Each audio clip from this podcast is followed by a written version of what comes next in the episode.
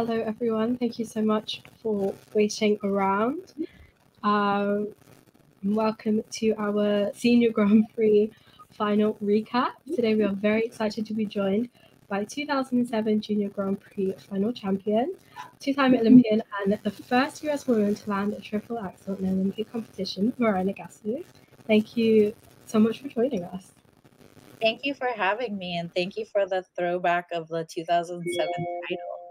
You know, we're going to talk about the Grand Prix final, and so you know that's the that's the the one of your relevant relevant criteria. So it's true. I never made it to the the senior final, unfortunately. Despite a whole bunch of Grand Prix medals, I was looking back. It was a shame they never made it to the to the final, but we're excited to have you here. Thank you. And you were saying before that the Grand Prix, when you did the Junior Grand Prix, it was the final was a separate event, so you didn't get to have it at the same time as the seniors. Yes, it was the last one. It was like the announcement of the banquet. They were like, "This is actually the last Junior Grand Prix final that's solo," and I was like, "Cool, I guess." I don't know. It just felt like another competition yeah. So I think it's really good experience for the juniors who are in an arena because the arena really changes, you know, the vibe of being at an event. In an arena, I was always like, "Oh my gosh, this is the big league." So it's good practice for them. And hopefully getting a good audience too. Like it seemed like there was a decent number of people there this week even for the juniors too that um like so many of the junior grand prix events there's like there aren't many people. Like I remember the one that I've been to was in Lake Placid where um it was in the big Olympic arena, but I think the only people in the audience were the other team, like other athletes. There was no one there. It was very strange. Uh, I think it's because it's so hard to access Lake Placid because of the long drive and the lack of reception on the way up there. But I actually did my first JGP at Lake Placid. And I also remember thinking the same thing like, wow, like these JGPs are made to be such a big deal, and they are. But in my experience, when I was like skating to literally no one, and I just seeing the red seats of Lake Placid, I remember thinking, huh, there are less people here than the local competitions. And I really think it's because Lake Placid is kind of hidden in the hidden away, and you have to really go uh, out of your way to access it. Uh, but I wanted to bring up the fact that I think it's really uh, amazing again because the juniors get experience and um, I'm biased. I um, skating is a huge commitment, not just to like participate in, but also to watch with the way the system is currently set up. And so uh, the six people in the competition for a free skate, I feel like that's a great amount for my attention span, my limited attention span. And so I think it's nice that the juniors and the seniors are combined so you can like step into the arena and feel the glare of the blinding lights for the six skaters, then step back out and then come back in. And there's enough of a roster where you're getting your fill of skating. Whereas if you 20 skaters is great. Like if I were part of the pool, I would want to be part of that 20 but as a viewer it definitely does become a huge commitment when you're waiting through the the judging the six minute warm up all of that like adds up. So i think that this the way that they've organized this event is brilliant. Yeah yeah i think it's really nice for that and um, i also thought it was really interesting getting to watch um, because i didn't watch um, i think almost none of it live um, i was sort of skipping around and so i went from watching the junior pairs to the senior pairs and then from watching senior ice dance to junior ice dance. And it was really interesting seeing you know that way you could really get a sense of like oh okay so some of these teams you know feel like they're at the senior level and some of them really still feel like they're juniors. And it was interesting seeing that like you don't normally get to see them back to back in that kind of way either. Um, that is so interesting that you bring that up because one of my biggest points watching the senior women short program was that you can really tell the difference between the skaters who are in their first year as a senior level skater and then the skaters who have experience and I feel like when I was competing, not to keep inserting myself, but I felt like experience was often used against me. But I wanted, I almost wanted, I, I like was like, yes, and standing up on my feet because I love that I was seeing this experience as an advantage. And I think that as a novice and a junior skater, you have so many elements that you need to perform in a short amount of time and and with their stamina and with their ability to just kind of skate through everything like they take no breaks i think that they were some of the like uh skaters like um rion sumiyoshi nina uh, and hana yoshida i like their skating but i was like wow like i wish you would take a break for a hot second because in their short program, I was like, oh, I love Cuckoo Fan, but she took no breaks. And I was like, wow, there's so much in this program that I can't even focus. I, I like usually like to watch a program and say, like, oh, that was a level four. Oh, that was that. But like there was so much going on that I was just like, wow, I think you just need to take a breath in this program. And I think that is something that comes with time and with experience. And then watching like Kaori Sakamoto, I was like, oh, like you are feeling this music and i think that was where the differences came out yeah definitely. Um, and that's like a great a great segue to talking about the the winners for the um, the senior women kaori sakamoto um, really convincingly won gold Loena Hendrickx silver and hana yoshida was bronze. Um, and i think this was like exactly the the two most experienced competitors really were able to show that um, and i feel like for kaori especially like she could even if she made a mistake she was able to come right back and the fact that she can do um, like emergency triple triples in the like last jumps of her program just is it's so impressive. And um it makes her such a strong competitor because for some people it would be super risky to put all of your combinations at the end. But for her it's like oh no she she'll she'll throw an emergency triple toe onto whatever she has to. And so it was really cool to see um i think it matches the program so well also that like as it builds she she gets to kind of take those breaks in the beginning almost and like have like nice long running edges out of her jumps when it's the slower music and then when it's more like boom boom boom then it's really um put those combinations in. So i don't know. I've said this before but i think that the composition of the program and her like competitive strategy go really well together. What is your perspective on both of her programs this season I quite like them. I think it pushes her in a new direction, and I think it's um, already looking really good, and she's looking really comfortable in it. And um, especially the short program is kind of something that we haven't really seen from her, at least in the past few seasons. And I think that that's working well.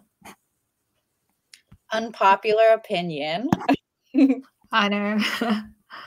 um, from me, I I do appreciate that she's going out of her comfort zone and exploring new aspects to her skating. And so I have huge respect and I applaud that so much.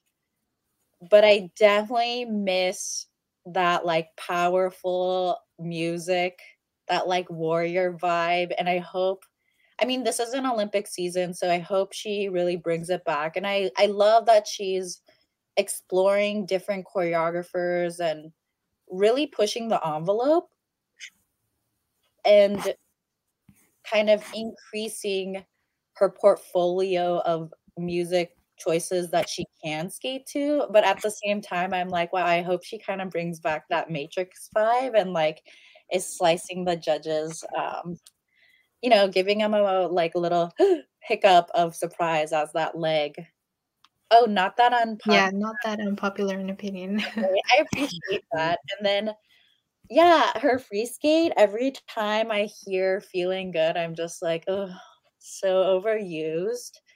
And there are po- parts of that that program that I'm like, wow, I can tell. I believe Marie France choreographed it, right? Mm-hmm. Um, I can tell that she has like added qualities to Kaori's program with that like I can't remember what jump she does, but the the singer is like, oh, and she's like, oh, and I really like that.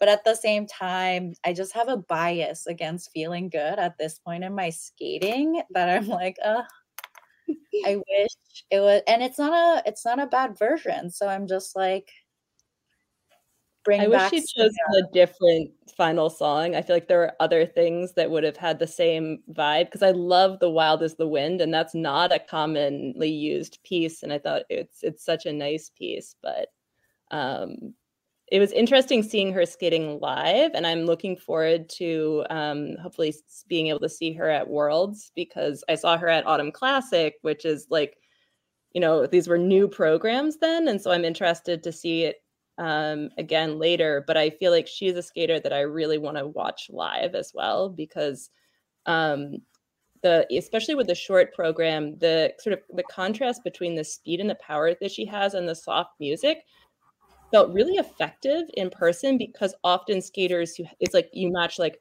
a powerful skater with powerful music and a like softer more gentle skater with softer more gentle music but i thought it was really interesting to see you know it's almost like you put putting putting Kaori to like Mai Mihara's music but it, it somehow it lets you kind of appreciate her speed in a way. I don't it um i liked it when i a lot when i saw it live much more than i thought i was going to based on when i had just heard the music. Um, but maybe that's just because she's so impressive in seeing her live that that just sort of through me. But I also hope that she has some music that lets her um, put some of her like fun personality out. I think it would be really interesting to see her do a short program that was like um like she has such a nice smile and she seems like she's always like laughing and having fun and like when she's not skating that uh, or she's not you know performing that it would be interesting to see like I wonder what putting that into her competitive program might be. I have very few bad things to say about Kaori besides my very biased opinion towards her music. But uh, I wrote down some of my notes from the short program and just in general was uh, triple flip, triple toe, wow, effortless. And I would also really love uh, just to see some floating videos of her trying triple axels because her double axel is so big that I'm like, wow, like what is the reason for not attempting one? But then at the same time, I'm kind of like, if you're getting plus fours and fives on your double axel, you don't need a triple. But for just my selfish social media purposes, I would like to see that triple axel on the internet, like the attempt. Yeah. I know she was working on it at one point, yeah. I think. Um, and you know, I think like I really appreciate that we're getting to see her thriving without needing to do that because it's really great to see her having like clean programs and being so strong. But she is a skater that I feel like could um could do it and I mean, honestly, I would be really interested to see if she's ever tried doing a quad because I could imagine her being a skater who could do a quad toe um, if she, you know, if she trained it. But again, it's like pri- whether she prioritizes that or other things. She said it's hurting her, but trained it a couple years ago. I think that mm-hmm. I think that it's um, really easy to forget that when you're training a program, you spend time on the program, the stamina. And so a lot of times you just run out of time to work on um at my rink we call them chumps, challenge jumps. and like that.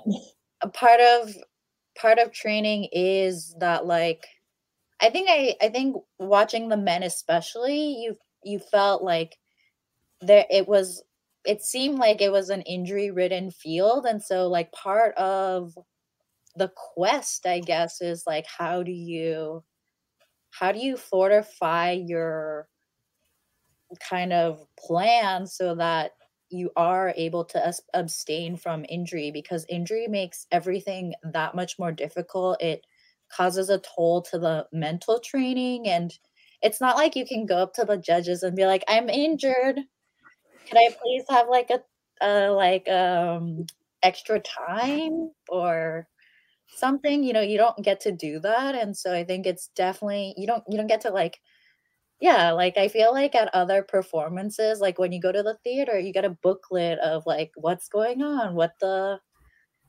what the um kind of the play by play is going to be and you don't do that in competition and so i think that i think she's playing it really intelligently. I mean she's setting up herself up for success and i think i read somewhere a stat that she's like one the, olympics is like the one competition before like what's considered a grand slam and she wins everything and um i think currently she's on that track which i'm like wow I, I can't even consider the pressure of just continuing that upward trajectory but if there's anyone who can do it, Kaori Sakamoto seems like she's the one. She seems very um she just seems to have like a great personality and great vibe and so I'm I mean like I want to see a great competition at the Olympics, but I'm definitely rooting for her.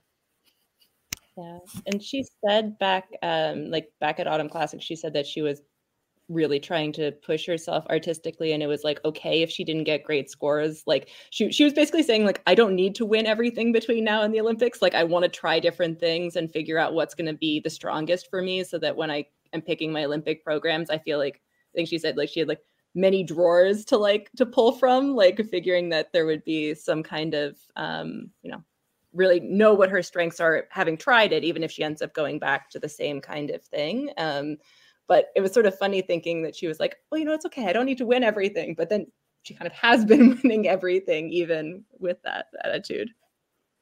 Totally. Should we move on to talking about Loena Hendrickx? Yeah. Um, I love her technique. Every time I see her triple triple, I'm like, wow, like I feel like it's one of the most reliable in the field right now. And I never was able to do any jumps with my arms above my head. So to see how she is able to stay so aligned over her right side with her arms up always impresses me. My one thing that I don't always like about her skating is her lack of turnout. Like even on her layback, her leg is like pinned straight, and I'm like, oh, a little, a little attitude would be nice in there. But she more than makes up for it in her skating, and with the abundance of kind of dainty, delicate, that kind of mix between orchestra, like violin and piano, that kind of infiltrates the entire skating field. I did really appreciate her uh, contemporary music choices. Was it Beyonce and Madonna and a little club music? And then my favorite part about her free skate because she was definitely shaky and that was um the end where the judge is smiling because I feel like for the most part judges are told to be very neutral and so you have these skaters who are performing their hearts out and then they're they're like very stoic in their stance and so to see a judge kind of smile at the end I was like oh they're human too that's really nice yeah, I liked that. And do you guys know if she's injured or what's the 411 on her? I think she said she was injured. I don't remember the exact context.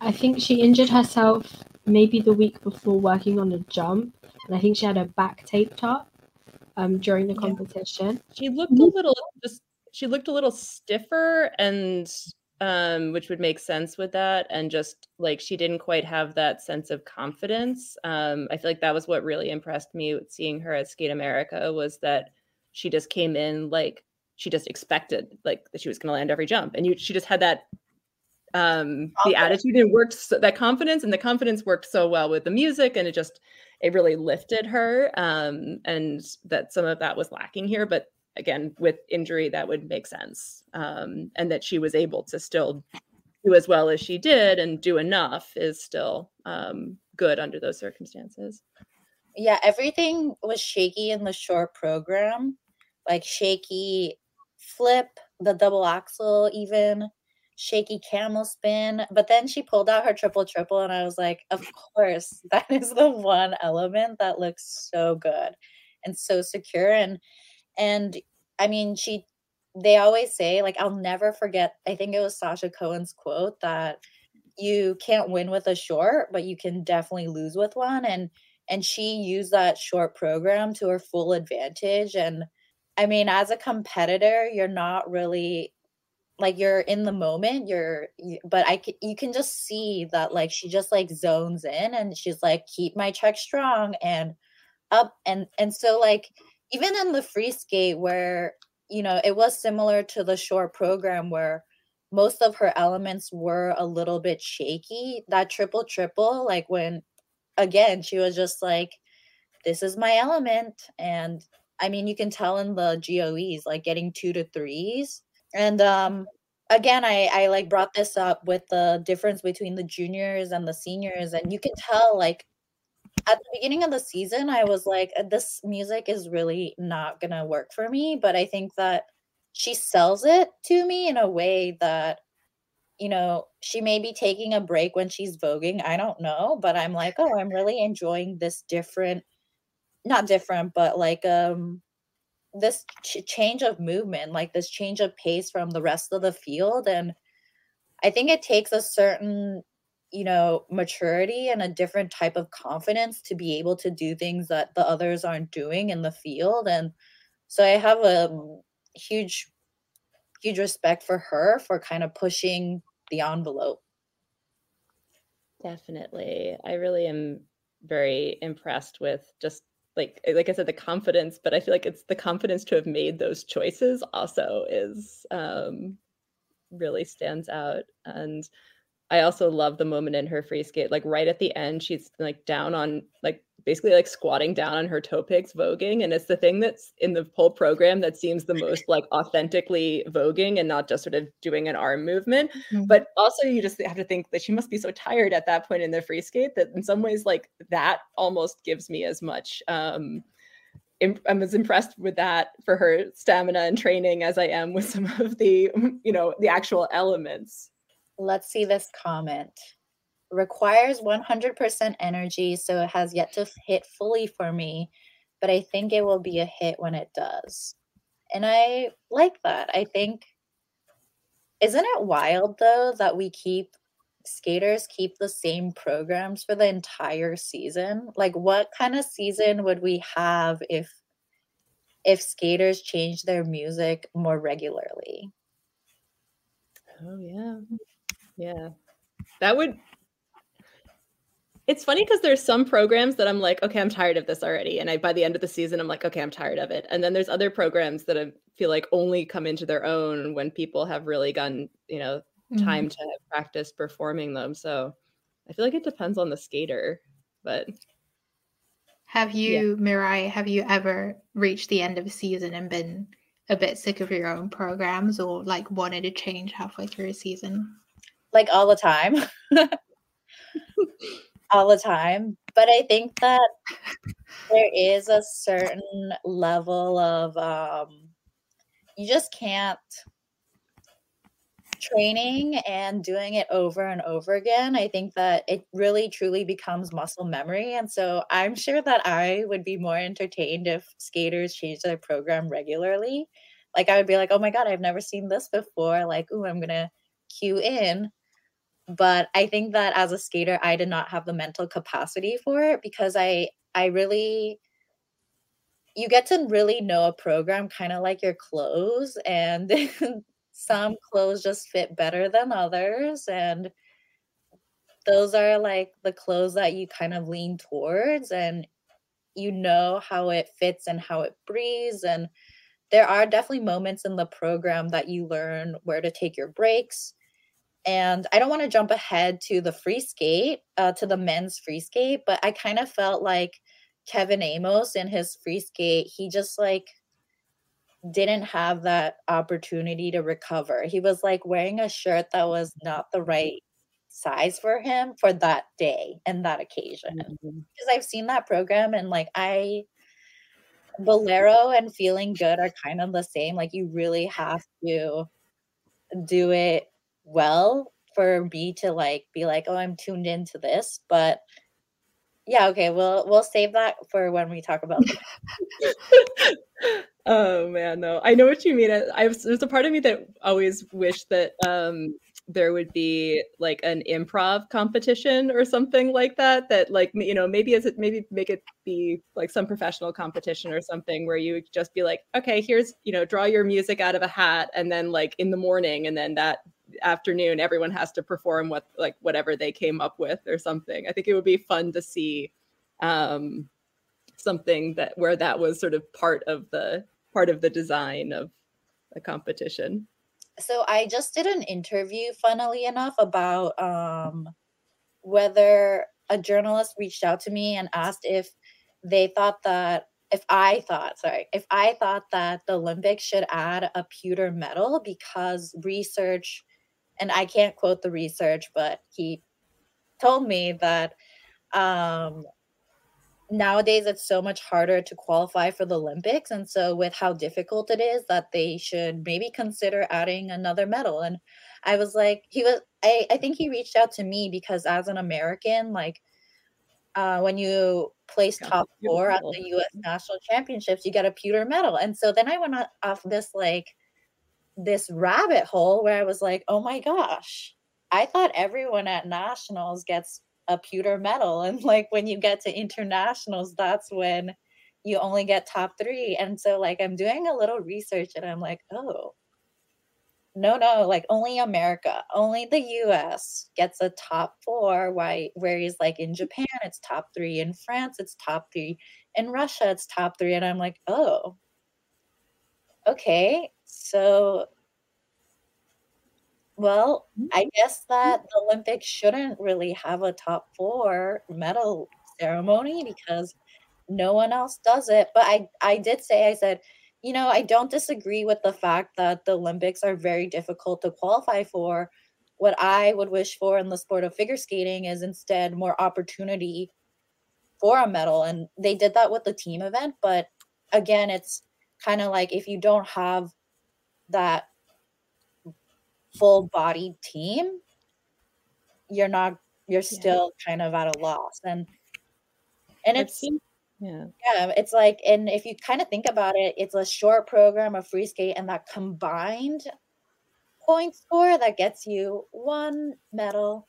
Whereas and so like, you know, yeah. I've seen the theory of doing it like gymnastics and the idea of you know maybe making the short and the free skate be more distinct and have it be more like a technical program and a free and a free program like make them be a little bit more distinct from each other almost like a technical and an artistic program. I've seen some people go as far as that but then to say if you could combine and then you could get a medal for each and then there's an all around medal um, I 100% support that. And then I also think that there should be a way, uh, but I don't know how, but how, I mean, our sport is already so subjective. But bringing up the men again, it was like, okay, Shoma Uno's short program was hands down delightful. Like the way that he was like, oh, beautiful edge into that triple axel. I was like, wow, you cannot even really score that.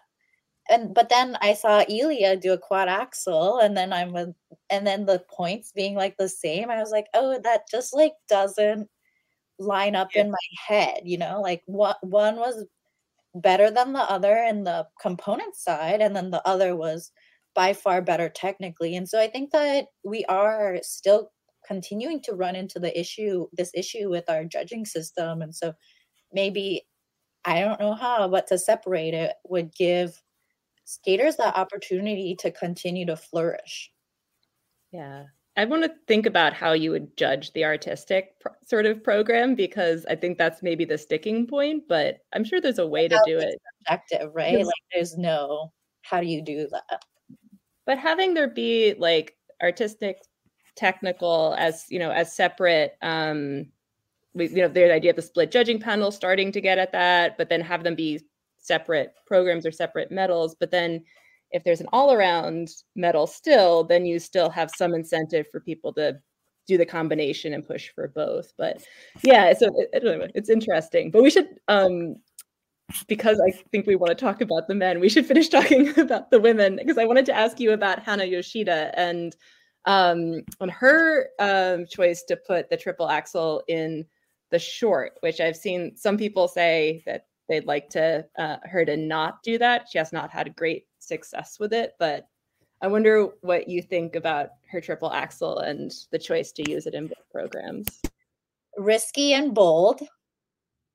Uh, she's just now popped up on my radar with this qualification for the final, and I did feel like I didn't really agree with her point total of 60.65 with the two falls. I thought that there should have been a little bit more of a consequence for that. But I did really enjoy her program. Um and she just she looked like a first year senior where she just got ahead of herself in everything. Everything was so rushed and and she was flying into her triple axel to the point where I was like, whoa, whoa, whoa, whoa, whoa. like you need to like who take a breath and let's get let's get our check back.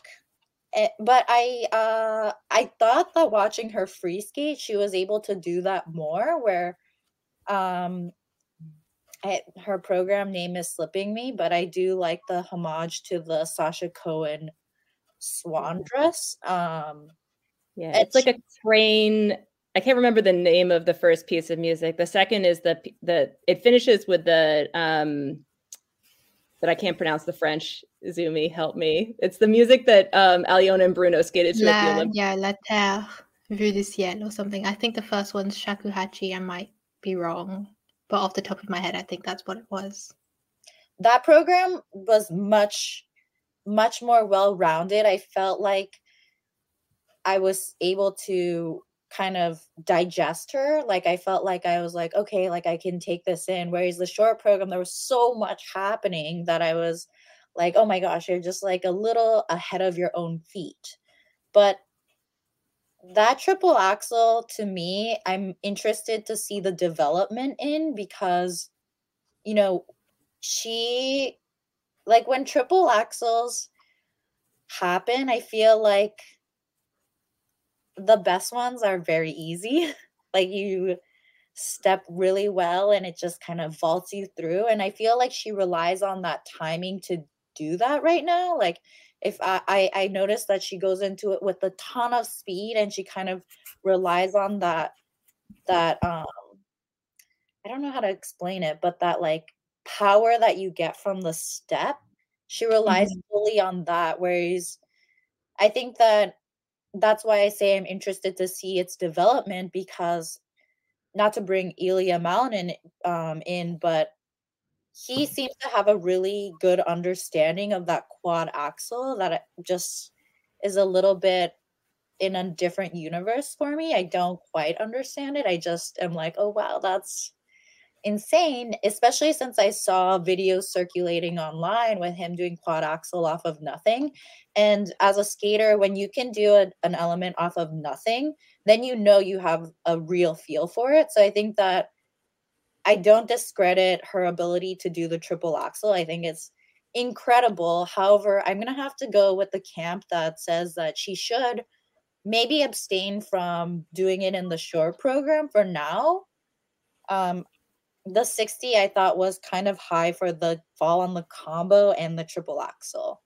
I'd love to see her do the short program, um, just like all the jumps that she feels 100% comfortable with, and see like what that let her bring out in the performance of it. Um, and maybe she's done that in a show or something, but I think it would be really interesting to see because it's such an unusual program, and um, and she's definitely improved at it a lot. I thought she seemed much more comfortable with it and like able to do all of the nuances in it much more so than when I saw her earlier this season, but um yeah i would love to see that's a program like speaking of that like i would love to see like oh. where it gets to and where she can grow with it and it was interesting that um kaitlyn weaver also said that like choreographed it also was saying that like she feels like she has a better sense now of like who Hana is and how she skates, and she was able to tweak it a little bit partway through the season. And so, like again, I think it'll be cool to see it where she goes. Like some of like it had so much in it that she couldn't, her brain couldn't keep up with how much was in it. Like I, there's this like spread eagle in it at one point where she winks and she does it so quickly that I almost missed the wink. And I was like, oh, I wish you had held that a little bit longer. And then that would have given you a little more opportunity to kind of get your, get her, like she would have had a m- mindset change almost. But I, I agree. I want to see that program develop. I love the costume. I like the music. I thought it was all very entertaining. It just seemed like so much that I was like, oh, where do I even begin? Yeah. Yeah.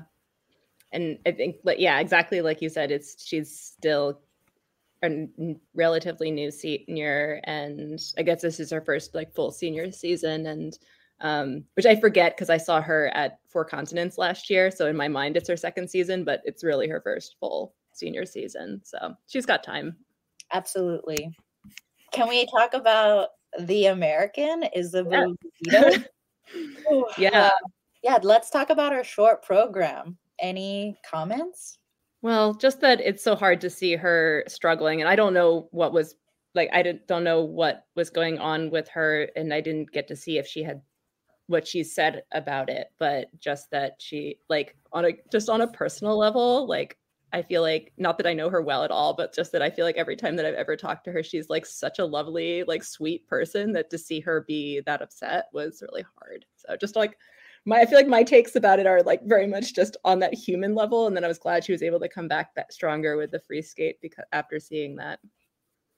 Yeah, you definitely I think that skating has that ability to affect your entire psyche and because it is so individual you can't help but to blame yourself so i definitely had a lot of empathy for her after her short program kind of like kevin Aymoz's free skate it seemed like like i was like oh let's just do a little rewind and restart like that wasn't the real deal kind of thing but you can you could I mean, it's easy to say after the fact, but you can tell when a skater is feeling good versus when a skater is not feeling 100% themselves. And you could tell that in the free skate, she was there to fight. Yeah.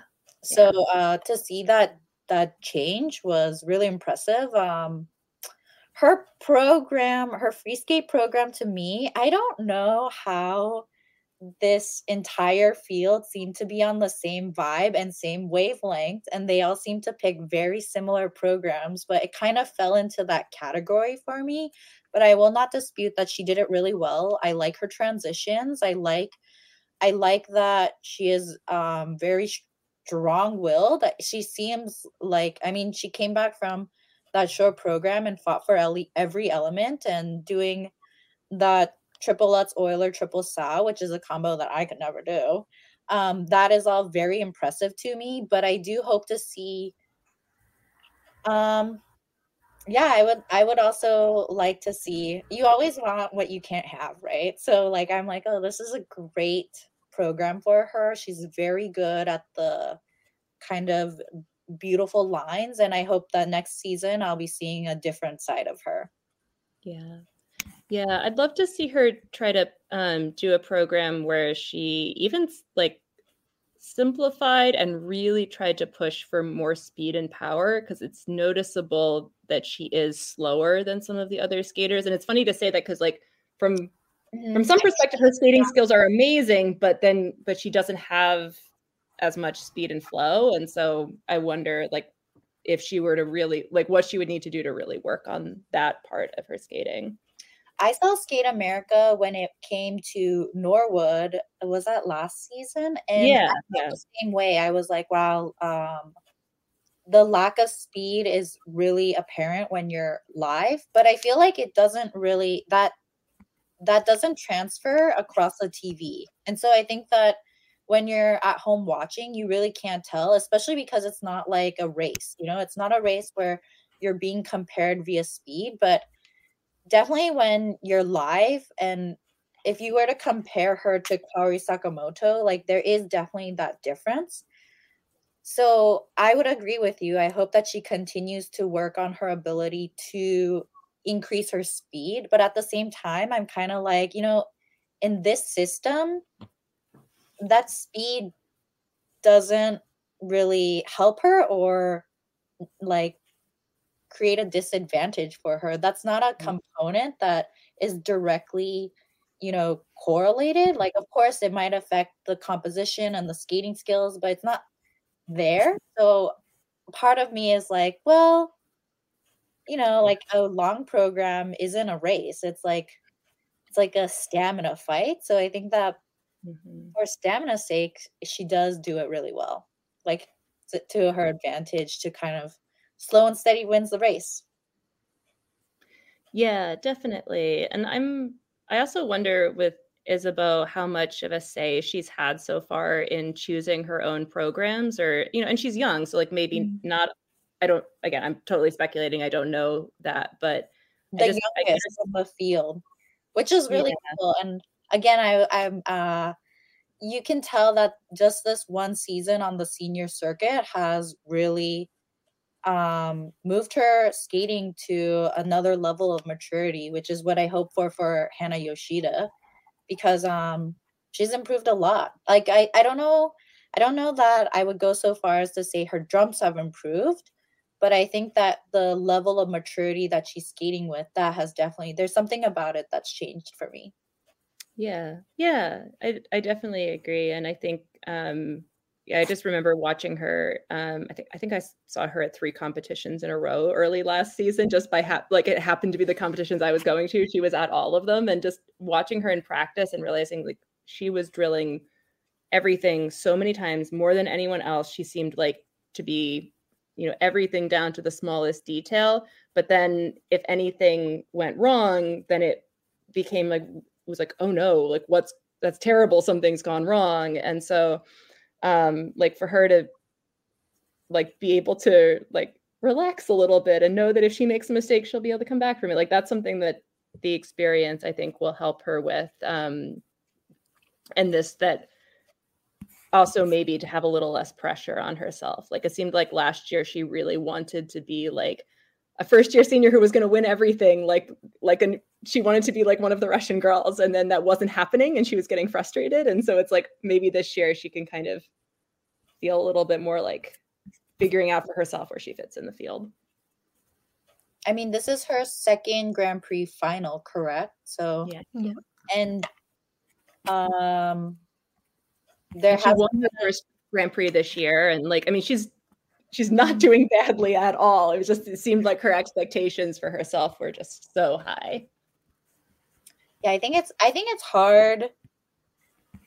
Uh, I mean, I love the United States. Nothing against Team USA, but I think that there's something to be said about that expectation and pressure. I can only speak on you know representing Team USA. I'm sure other countries put that same pressure on their skaters as well, but there, it there's just this like stigma that you only have this tiny bit of window where you can make that impact. And so I think that, I mean, kind of going back to the men's field again, just, you know, it's hard to when you know that skating is such a fleeting career, it's hard to say, you know, I'm going to put my body first because you don't even know when the next time you you're going to qualify for is. Like that in itself is so difficult that I think that she does put a lot of pressure on herself and I hope that she sees how much she's accomplishing already.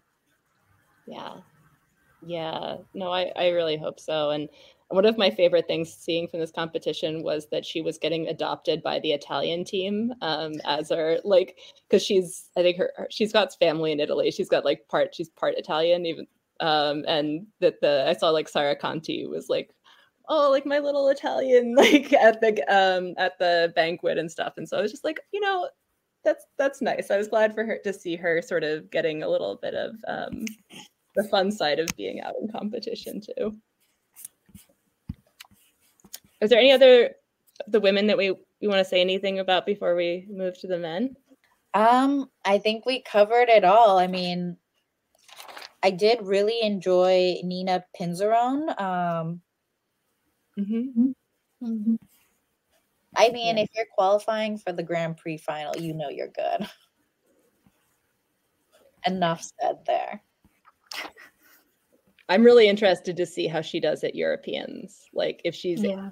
She's if she does this well, she could end up um, medaling there. But there's also there's other skaters who could challenge her for that. Um, so it'll be interesting. And I also really enjoy Rion a lot, and I'm hoping that she'll um, get at least some other international assignment this year. Um, it'll be interesting to see how the Japanese team shakes out, but um, she's someone that I'm again like she's not she's still quite young, and I'm excited to see how she develops. Um, Nationals is coming right up for them too.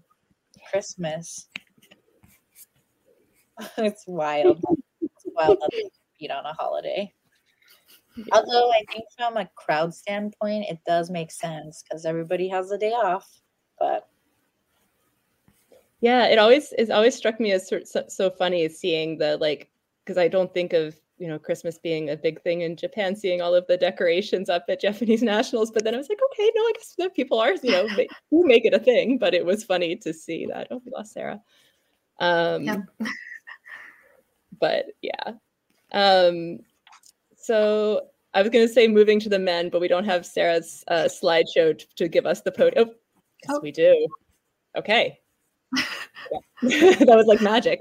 Um, anyway, who should we Hell talk yeah. about first? yeah. Well, let's. I feel like the this is a re- was a really interesting competition overall, just because coming in, it was it was sort of like, well, anyone could end up on the podium. There's at least four or five of them that we would not be surprised if they won, and so it was that was kind of uh, just a really fun um, competition, and um, they all did well, but nobody was perfect, and that was also kind of an interesting um, uh, way to compare them all. But yeah, I don't know. Let's, talk about Ilia first. Um, yes, let me pull up their scores. But in the wait, in the short program, they were all kind of on top of their game. Wasn't isn't Yeah. that right? Like Yeah, Yeah. everyone had a good. Everyone had a good short. Um, and then Ilia had the um, quad axel in the short. since I was wasn't there, amazing. Anna, can you explain to me the the drama behind the quad axel? Like because he was like, "Oh, I thought quad axel was allowed in competition." And then there was like the mostly mostly rocker skating and Jackie being upset about the minus 5 on the quad axel, which I totally get. Um Yeah, I don't have the full um that that full story. When it first came up, it was showing as a as like an X, like an invalid al- element. Um and but I'm not sure is it me is that is it the case that it's an invalid element or was it just getting a negative GOE? Like how I that think it was invalidated for a few minutes, and then by the end of the skate, I think they'd okayed it. And I think the minus five was a carryover from that, in the sense that the judge who thought it was an invalidated element had hit the minus five and didn't go back to change it. I think that's what everyone's saying is the most probable reason for that minus five. Um, but I, yeah, I think that's what people are saying it is, but no one's entirely sure. but then at least that one as that lowest score got thrown out even if though it may have had Yeah. carryover effect on what scores got included but um yeah it's it's super interesting that he would do that especially given that he had been saying all fall like i'm not going to use the quad axel it's not worth it i'm not going to do it and then here we go not only is he doing it he's doing it in the short as well um which I feel like is a compliment to the rest of the field that he felt like he had to do it. Um, that he was feeling that challenge coming into this, but um, Let's talk about that as well. Like, I want to talk, I want to hear perspective on what you guys think about the quad axel being worth currently 12.5 points. Is it enough? Is it I don't really know. Oh, to I give you guys a little reference, a quad Yes. flip is 11 points. So it's only a one and a half point difference. So I think that, I think, my personal opinion, I think that's a valid statement. I think that no one else is doing the quad axel. But then at the same time, I don't know, then maybe components should also be worth more. It's it's an interesting topic to discuss, right? Because the quad axel seems very difficult to me. No one else is doing it. So for it to be only worth one and a half more points than a quad flip, like it, it like I always see axel as that jump that starts the new cycle, like single Mhm. axel, double, uh, sow, double toe, loop, flip, lutz. Then double axel is like part of that like triple field, and then Yeah. triple axel is part of the quad. So quad axel to me is worth like part of the quintuple field. So I'm like, oh, he does have a valid. He makes a valid statement when he says it's not worth a lot, but then at the same time, I kind of love his attitude of like, well, I'm gonna do it anyways because I can. Yeah, and like it's still if he gets even those a small point difference, if he gets positive GOEs on it, like it can still make you know that small point difference could still be worth it, um, depending on the the competition. Um, like I, I guess I feel torn on it. Like I think you know taken in isolation, yes, I think it should be worth more. Um, I think that the the idea of making the jumps like messing with the point value in order to try to um, balance things in the overall scoring feels um, like putting a band-aid on the situation. I felt the same way with the pairs when they lowered the value of the quads in the pairs as a as like a deterrent. It seemed like not super fair, but I don't like that it does feel like it would unbalance the scoring. I saw I don't know who put this up in the chat earlier, but somebody was saying that um, as it is, basically PCS only matters if you're around the same level of technical content. And that imbalance definitely feels like an issue to me. Like, even you couldn't have, um, even with a clean program that was like a one quad program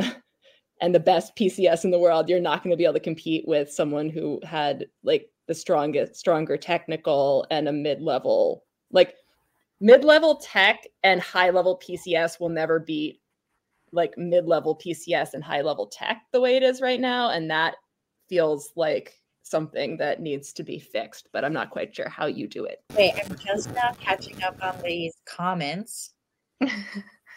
I love that everyone's saying so much. It's like all in the side of side view. So even though we're not pulling them up on the screen too much today, like I'm definitely looking at them. And also thank you to whoever put in like the four people who immediately said Kaori did do a, a quad toe attempt back in Yeah, 2020. yeah, so at four continents. Yeah. appreciate that. Successfully? Uh, I think no, it was under- downgraded downgraded. or Oh, yeah.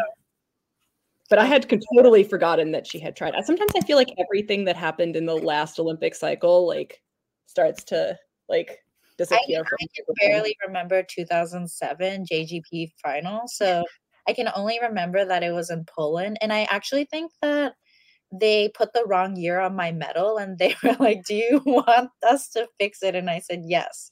And they like scratched it out. I think that that was, I honestly don't even know where that medal is. So it doesn't matter.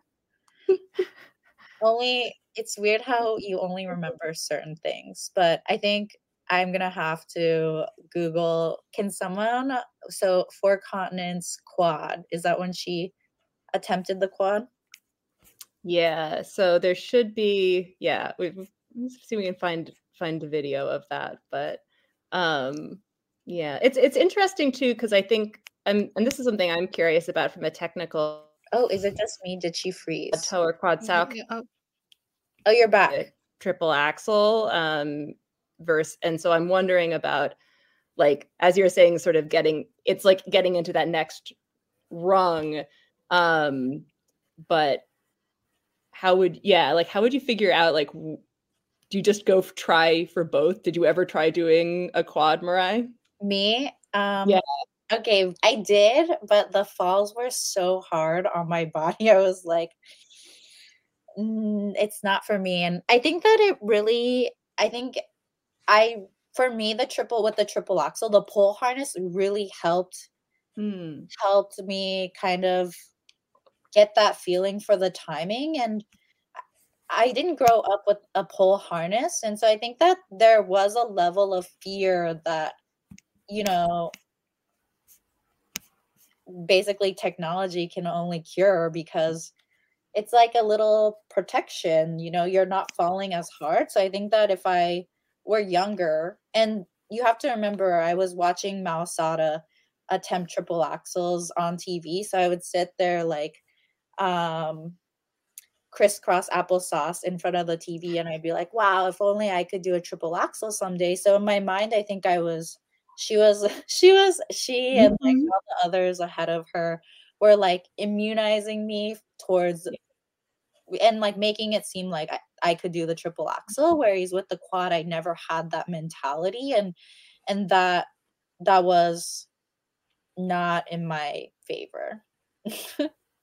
That makes a lot of sense. That's like it's what you start thinking that's possible. Like I remember watching some training where with like a bunch of um kids where um like you had like they were from like like a guy that had a triple axle and was maybe going to start a quad like all the way down to some kids that were like working on doubles we're, we're all in this like same group. And watching um this was with um Ghislain Briand was like doing a jump tutorial. And it was really interesting to watch because he was basically saying like okay it's the same thing that i'm going to teach you for your double loop that you'll need for your quad loop. You just have to do it better for the you know for the quad essentially more pre- with more precision like there's way less room for error but it was really i was thinking about that with like the little kids working on their doubles like for them to already have in their mind like oh yeah this is part of a progression to a quad maybe like was um so different than if you were not growing up thinking about that as just like a normal part of the conversation Mhm.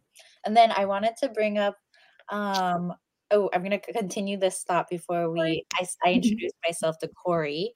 But uh, it says, was Miki Ando the last Japanese woman to do a quad? And I didn't watch the JGP. I'm so sorry to all you skating fans. Um, but I did I see how Shimada's quad, I believe it was toe that she landed and was just like, I just, I don't even understand.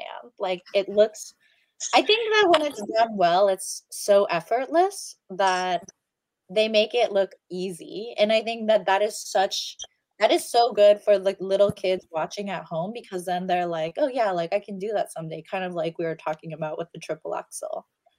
But hi Corey, nice to meet Great. you. I'm having the most awful time with my phone right now. But yes, nice to meet you. We have a lot of mutual friends, so it's funny that I haven't met you yet. Uh, I don't doubt it. I feel like that's what the skating community is like. I know. So in many ways, like I feel like I know you, but I don't. So nice to meet you. Nice to meet you. I'm gonna throw you into the mix. We're talking about the men. Who was your favorite performance and why? um, I will be thinking about that Yuma Kagiyama step sequence for mm, the next ten to forever foreseeable years. Full chills. And like Which I was watching it at the free skate. Oh my god, for sure the rain in your black eyes. Um I like was watching it in the morning and I'm less like emotional in the morning. And I was almost in tears watching it at like eight, seven AM in Toronto time. Now I'm further more in the time zone, but I was just like it was incredible. So that was my favorite highlight of the moment.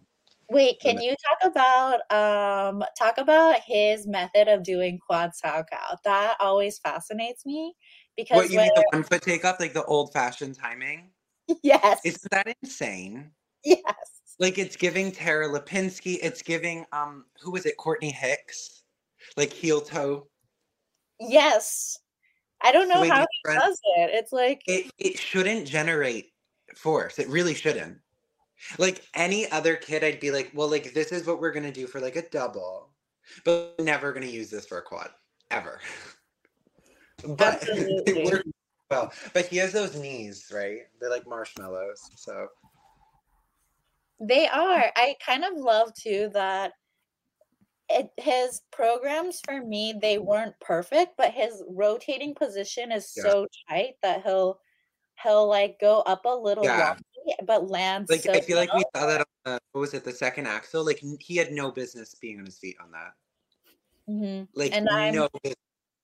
But it, I'm a sucker for Imagine Dragons, so I really enjoyed that show. didn't you skate to that as well? I A did. For a short, what was it, 2016? Yes, 15? Demons, but a cover of it. Give myself credit for that. We lost you for a second. Repeat what you just said. Oh no, I was just giving myself credit for knowing that. Oh, it is impressive, especially since I um I researched you a little bit and saw that you were born in Oh, 2007. Is that 2002, 2002. Oh no, 2007 is when you started skating. yeah, yeah. And 2007 is when I was like my first time on TV. when Mariah won the Junior Grand Prix final, which is what we Oh, were we just- were talking Just about minor, that. just a minor little event. Minor. Yeah. Um and then I mean we have to talk about Shoma Uno as well. It's The- so good.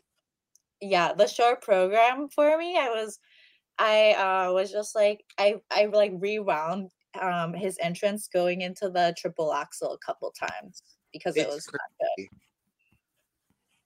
Mhm. Yeah, I find like the short. It, I'm bad because like personally, I'm like every time I see it, I'm like I would love if it was just Clair de Lune. Do think it works for him. The like chanting part in the beginning. I don't think it would work for just about anyone else. But um, I was more just impressed for him to do two quad triple combinations. Like I don't know if I've seen him do that in the same event like ever. Um, so uh, th- that looks really strong to me. I was just thinking the whole time in the free skate that I was like just trying to figure out like where can he get more points technically, which is crazy to think when you're doing four quads and two triple axels. But then like knowing Ilia was gonna be after the whole time, I just found myself being like, where can he like add something? And I don't think you can. I think you're kind of like at. It just shows how crazy the men are getting. He had a quad Salchow last year, so he was doing it's a fight. it's quite like I think even Stefan was like, it doesn't work. Yeah. Can someone explain the um the nhk drama that happened to me and the like maybe not skating in final be if the judging is going to be unfair like i missed that whole Okay, I have I have like multiple thoughts about this. Um, as somebody who follows all of the people on Twitter who translate the Japanese articles, that um, that quote was not sourced. It was like in one article that said Stefan said that, but then it didn't actually have. It wasn't in any of the other articles, and we didn't have a source for it. So I'm taking that like maybe skipping the final thing with a big grain of salt. That said, I also fully believe that Stefan might have said that because he gets very emotional and like in the moment he might have been like, "This is unfair, burn it all down," and then like in the morning being like, "Okay, so that's not what we're gonna do." But um, the um, but what I think that was the scandal comments were coming from, which he did say was that um, there were four under rotation calls um, on Shoma's free skate. And I think some of them were justified and some of them weren't, but it seemed very harsh. And I think Shoma really felt like he said something like it was um like he was like, I don't think I've ever done those jumps better in practice. So if they're under rotated, if they're being called under rotated now, they should have been called under rotated like all the time. Um, so I think he was just feeling frustrated at that um at that moment. But it did he um he pointed out he got three um quarters in the um in the final too. So I don't know. I think it's hard because his it's true his jumps are sometimes a little his landings are sometimes a little squirrely, but I kind of don't care. So then I have a hard time like feeling like he should be penalized for the quarters. But yeah. I don't yeah know. i don't i know skating is so difficult to kind of judge in general because ugh, watching the short program and watching Shoma skating compared to Ilia skating, they were both good in their own right. But then at the same time, I was like, how do you even really judge these? And so I kind of it kind of made sense now as I'm thinking back. I'm like, oh, I guess it kind of makes sense that they were both almost on a level playing field because one skating was better than the other. But then it seems like I'm discrediting the quad axel, which I don't like. Like, I want that quad axel to be like, this is the best thing that's ever happened, kind of. Even though I get that it needs to be balanced. So I, I feel like I'm talking with my tail in my mouth in circles. Yeah, that's an interesting point.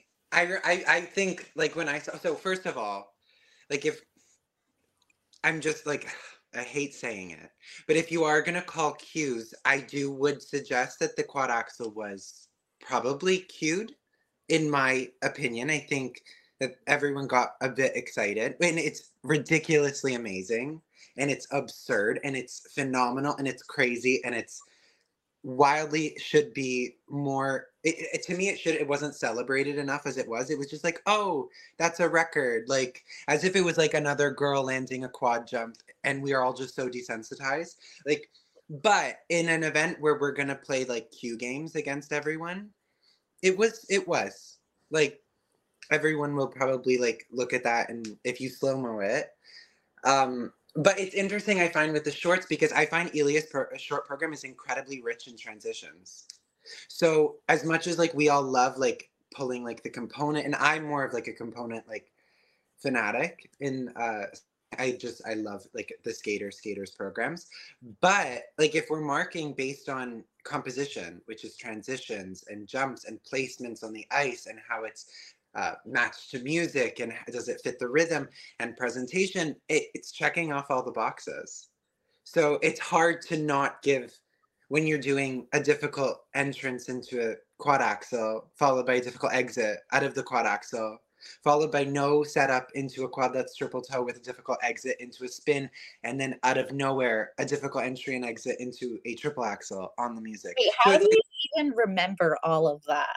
But how can you but how can you compare it to the way that like the one thing that really stood out to me the thing that i was like oh winner winner chicken dinner is shoma's i've said this like four times now on, in this conversation but the way that shoma goes into the triple axel like oh. in the oh. short program, that was not comparable. You can't compare it. Yeah. Like the edge quality, the like it's crazy. Oh, so like okay, maybe you're checking off the transitions, but then for sure. No, there is like that weird like thing where it's then it's like it's more always more. That, that gray zone of so do you judge how hard the transition is?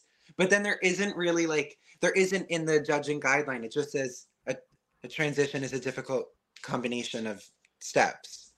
Like it has to combine three steps, three difficult steps. So it's hard. It's a really funny gray zone. But yeah. And then I okay, probably wait. would have gone Shoma for the short. I would have. I think so too, but then I feel bad because I feel like I'm discrediting the quad axel. Yeah. But we have to kind of work with what we're given and it is only 12 5 to me if i were uh, Ilia, the more I would have added the quad axel in the short, I probably would have played around with doing the Lutz toe at the end because that does raise the base value. Mm-hmm. So, and then I would have maybe tried it as like a flip and uh, quad Lutz triple toe in the second half because like if you're just playing with points, but I understand his thought process, which is just like I want to make the hardest program ever and make history and um, like records and all that stuff. So like I get it. Okay, but, last like, question yeah. from me before I have to go back to adulting and go coaching.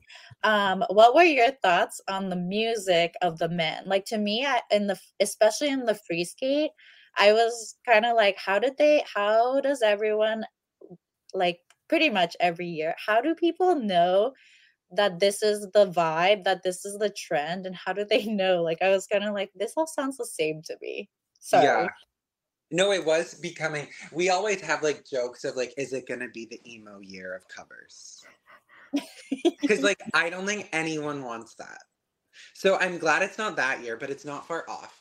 Um that's why I was like I did love like the idea that we were gonna have the bolero moment. Unfortunately, it was the bolero moment that we saw in Beijing just a couple years ago with a different skater. Um, I saw a funny little meme about how like it's cursed on that ice. Like you just can't do bolero in Beijing anymore. Like just don't even try. Um, so I was excited because I thought that was to break it up. But there is like a lot of like the similar vibe. That's why I'm going to be interested to see like when some of the other skaters that didn't do the final are at Worlds, and hopefully we have like a top six for the free skate that kind of have a different because it was and when everyone's skating to a similar like melodic instrumental music, it really makes it you clear who's the best. And it probably can like men with the judges or the audience a bit too. I mean, it. I- I was like, let's get something else going now. Yeah. Oh, 100%. I was I yeah. Yeah. it was I all very dark and instrumental. Um Yeah. and even though like there's some programs I like a lot better than others, it I was also feeling that that I was like, where is like I wanted a I wanted like a Javi Fernandez program, and that's Okay. not normally like my style, but I was like, I just wanted somebody to have a different energy.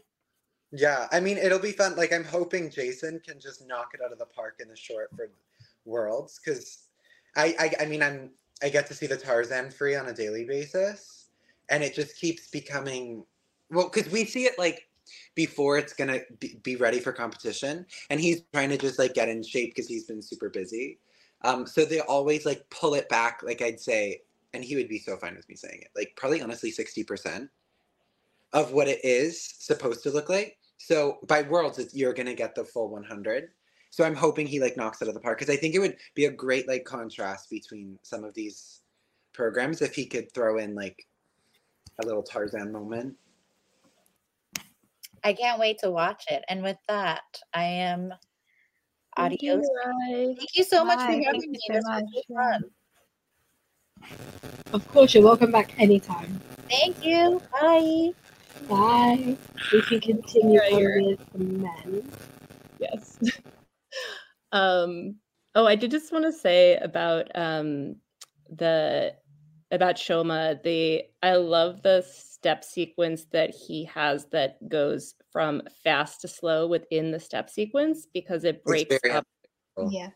yeah and it, it breaks up the sense of like this is an element and then this is the next element and this is the next el- it, like it, it gives the whole program a different composition and but i think it's super hard to in some ways like what i like about the program is the places where it's simple where he's just like doing a crossover and then a spread eagle and like it's not it's not as full of transitions as Yeah. Ilia's or as Yuma's and then and I I enjoy it more and I think it like artistically it's almost more interesting to me because it's simple but then that's hard to, it's hard to justify like less is more from a scoring Yeah. perspective Oh, for sure.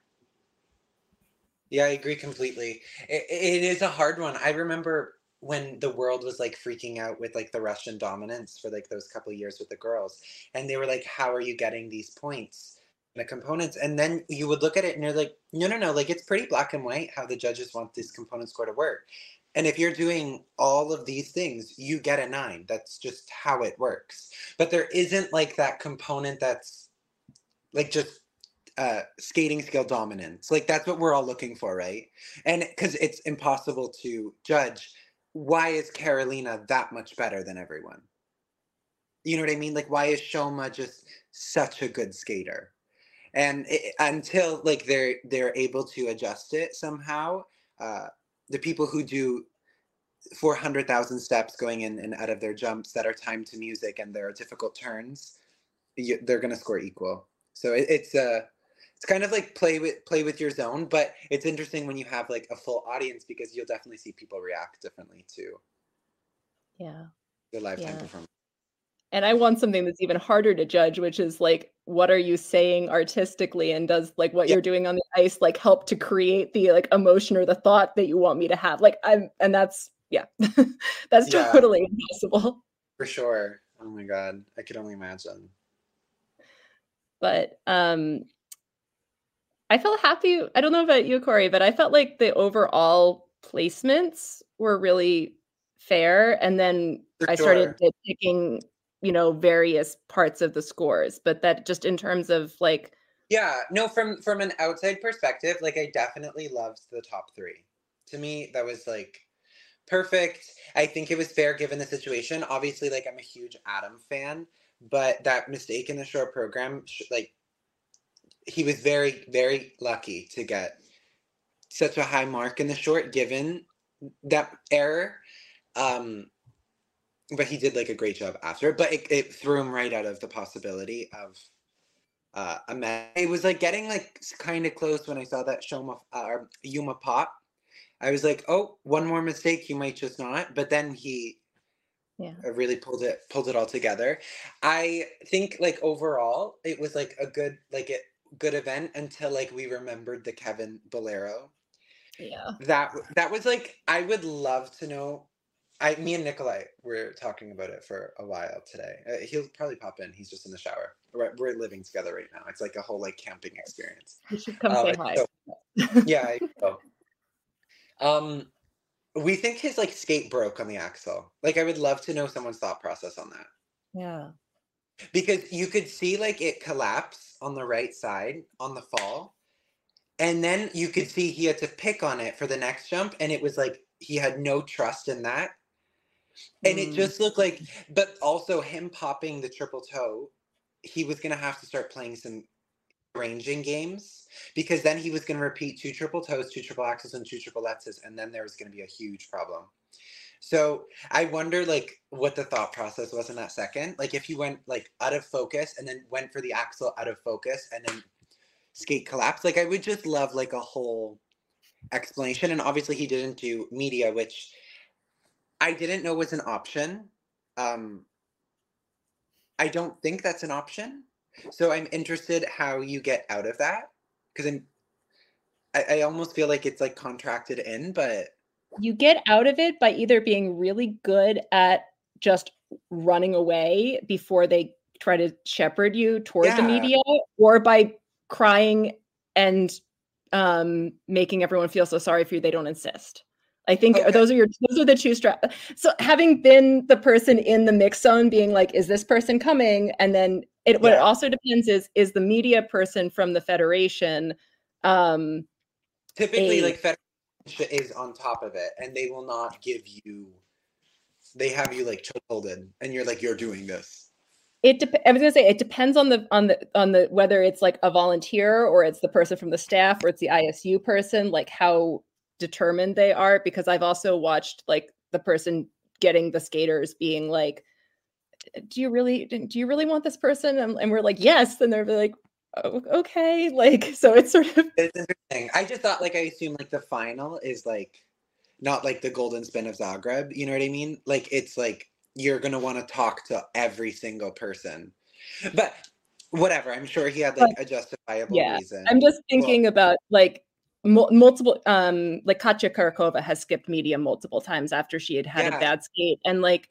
and Kevin has in the past as well. I think and I think I mean I would say from my perspective of being there I I don't need to talk to someone when they're in that like in that space. I would ra- much Yeah. rather than like have have Maybe the time just- and- it was just me being Yeah. selfish a reason i wanting a justification you know what i mean like just give me something Oh Give yeah. me like why, how, like you you're so incredible and you just missed six set jumps in your free skate out of seven. Like give us the fans, the like mega fans, give us something to cling on to. Um so that to me was a little like oh like I I really wanted that moment for him. Um because obviously he was going to be out technically served in this event especially based on how it went after he skated but I think like even like him coming fifth would have been great. I also don't know how much I enjoyed um, Kao Miura as I did previously on the Grand Prix. I heard he was sick, um, but like that wasn't like the parts that like I wasn't liking. You know what I mean? It, to me, it was just it looked incredibly sloppy. I love refined. Like I love, and that's something that I find Ilia is and Shoma and Yuma and Adam are so refined. And it doesn't take like it just takes someone like yelling at you to hold your landings. Or like, you know what I mean? Like that's all it's that's all it is. And I just found like he looked like he was so like trying to like get the program done. Maybe that was being sick Yeah. though. And he was just jumping from place to place to place to place. And then the ending looked like either he was really sick or just very untrained. Yeah, he is definitely rough around the edges, and that even on his good days, and I think that can make him sometimes. Sometimes he can seem a little exciting because he doesn't seem like overly polished, and like there's that difference between like refined versus like overly pol- like anyway that we could Yeah. we could um you know um sure. I guess it comes down to taste. I, I like, I'm more of like, I love an excitement knowing that something big is going to happen, but not like something that could go catastrophically wrong. Yes. I really liked Kao's Beauty and the Beast program last year Loved because it it.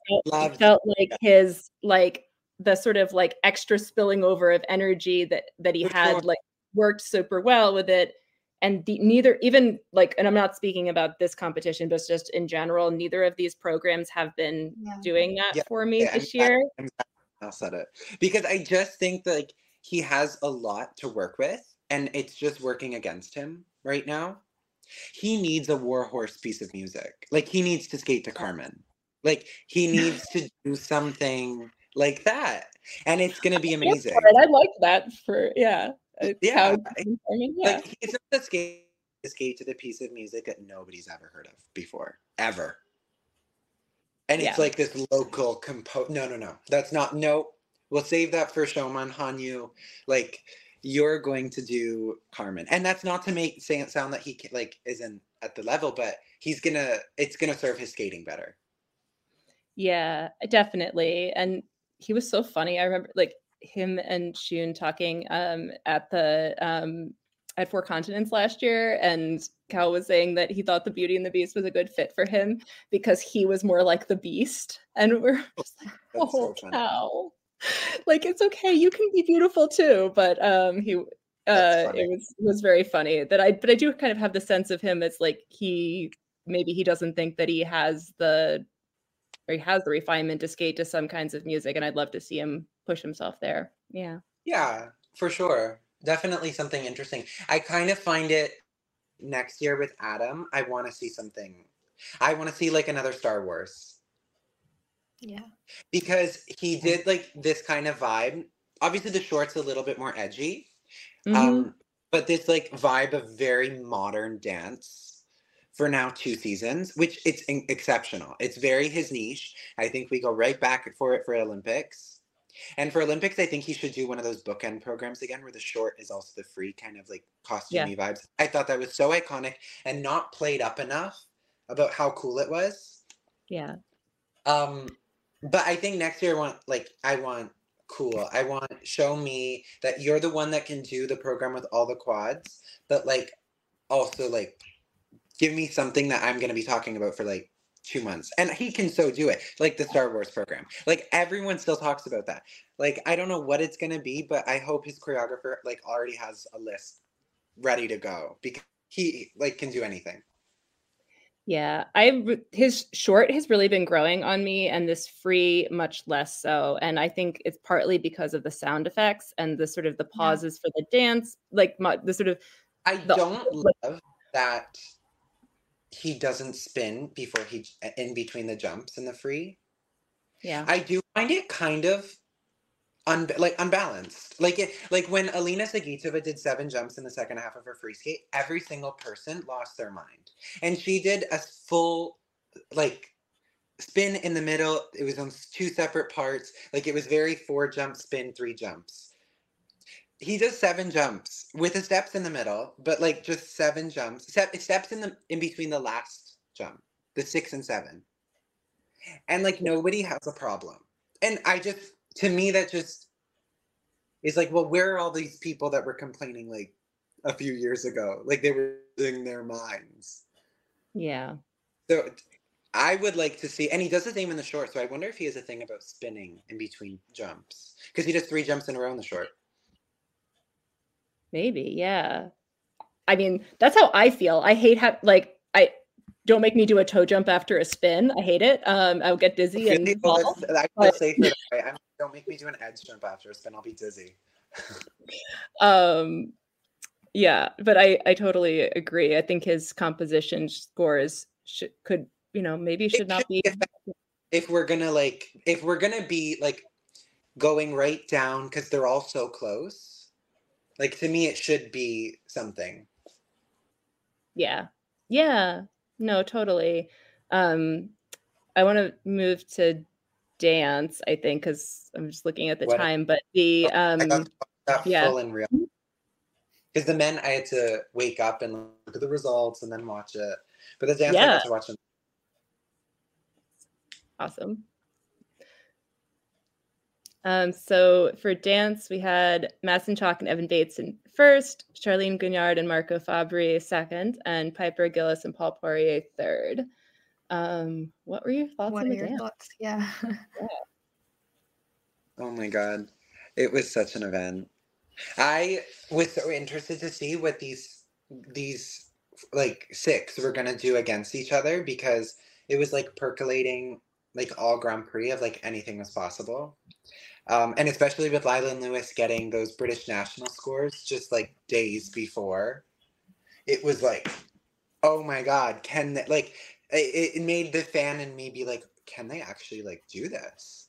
Because they just beat the Italians at NHK and then um, the nationals. But I find like a big thing with the ice, I know, and it's also like in the pairs, but in ice dance to like the nth degree is the two groups is so detrimental because you're essentially making a final flight and in ice dance a final flight means absolutely everything and anyone who doesn't think that no it's not going to happen. Yeah.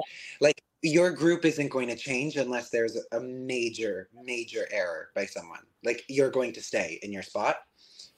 Um so it was like Yeah. it's hard because they were starting in the first group and the last three were like also the world medalists. They're starting last three like nobody was going to touch them like that was kind of the group it was an interesting short dance they found because the first three you could tell they were all very underwhelmed with their performance. And i found Yeah. they were all very tight very tense very like in their heads very nervous because i all of them really were like gunning for like in the case of one of the top three not skating well we want to be the surprise bronze medalist. Um so i was a bit like oh is this how this event's gonna go and then the last three like knocked it right out of the park and i was like never mind we're doing this now um and it was the first time that i really loved uh the queen short dance Mm, because the first time I saw it, I was like, it feels a little walky on the spot, a little stationary, which isn't bad, but um, and then the second time I saw it, it was like, it's okay, it's good. And then this time I was like, no, it's amazing. Like it's amazing. Um, but to me, I still think I'm biased. I think the Italians program is the best short dance of the year. I think it's so good. I love that you love it because I feel like that is a contro. I really like it, and Why it's like, it a controversial? It's controversial opinion. A lot of people don't like it. I can't wait to see it live in person. I'm literally like, that's like what I want to see live. It is Yeah. so good. They're so fast, and it's campy, and it's ri- like ridiculous in the sense that it's like so over the top, so like laughing, but it's amazing. It's so good. I think it's amazing, and the whole step sequence at the end, ugh. and they have the best twizzles in the world. Like, it's absurd. Like if And we're they gonna managed call to it make, synchronized twizzle, And I feel like they've managed to make like such good musical highlights throughout that program where Yeah. they, you know, you yes, you ex- you start and end with the holding out for a hero and that's like the sort of like sing along song that people know better than the song they're using in the middle, but then they make that the lift be like such a great musical highlight there. So I feel like they they like Holy. It's incredible. Yeah, so I I love their rhythm dance. I also agreed that I liked um, Queen better than I had previously, and um, and I also thought that I liked Maddie and Evan's free dance much more here than I had previously, and maybe that's just you know what honestly i think it might have to do with that i was only watching six free dances in a row um and that sometimes like i felt like by the time i was seeing them my like I was a little, my brain was a little oversaturated. I just wasn't appreciating it as much. And I felt like this time I was able to really notice a lot more of the cool things that they're doing in it. But I didn't only get like, oh, that was a cool thing. Oh, that was a cool thing. Yeah. Like felt more um coherent to I me. That when I think about like their best free dances, they're very like I feel like they were like Lilah and Lewis in the sense that revolved around a theme. Mm-hmm. And they've done a couple seasons now without and I no. I'm like I want give me give me a theme again. Like I'm ready for a theme. Like I loved the alien program, the snake program. I just think that they mm-hmm. need to do something. Um because I enjoyed it, but it was by no means my favorite and I feel like of the event and I feel like if you were mm-hmm. asking audience like me who doesn't know the rules that well and you would do a poll on the event, like I find very few people, and you don't show them the results. Very few people would say that that was their favorite.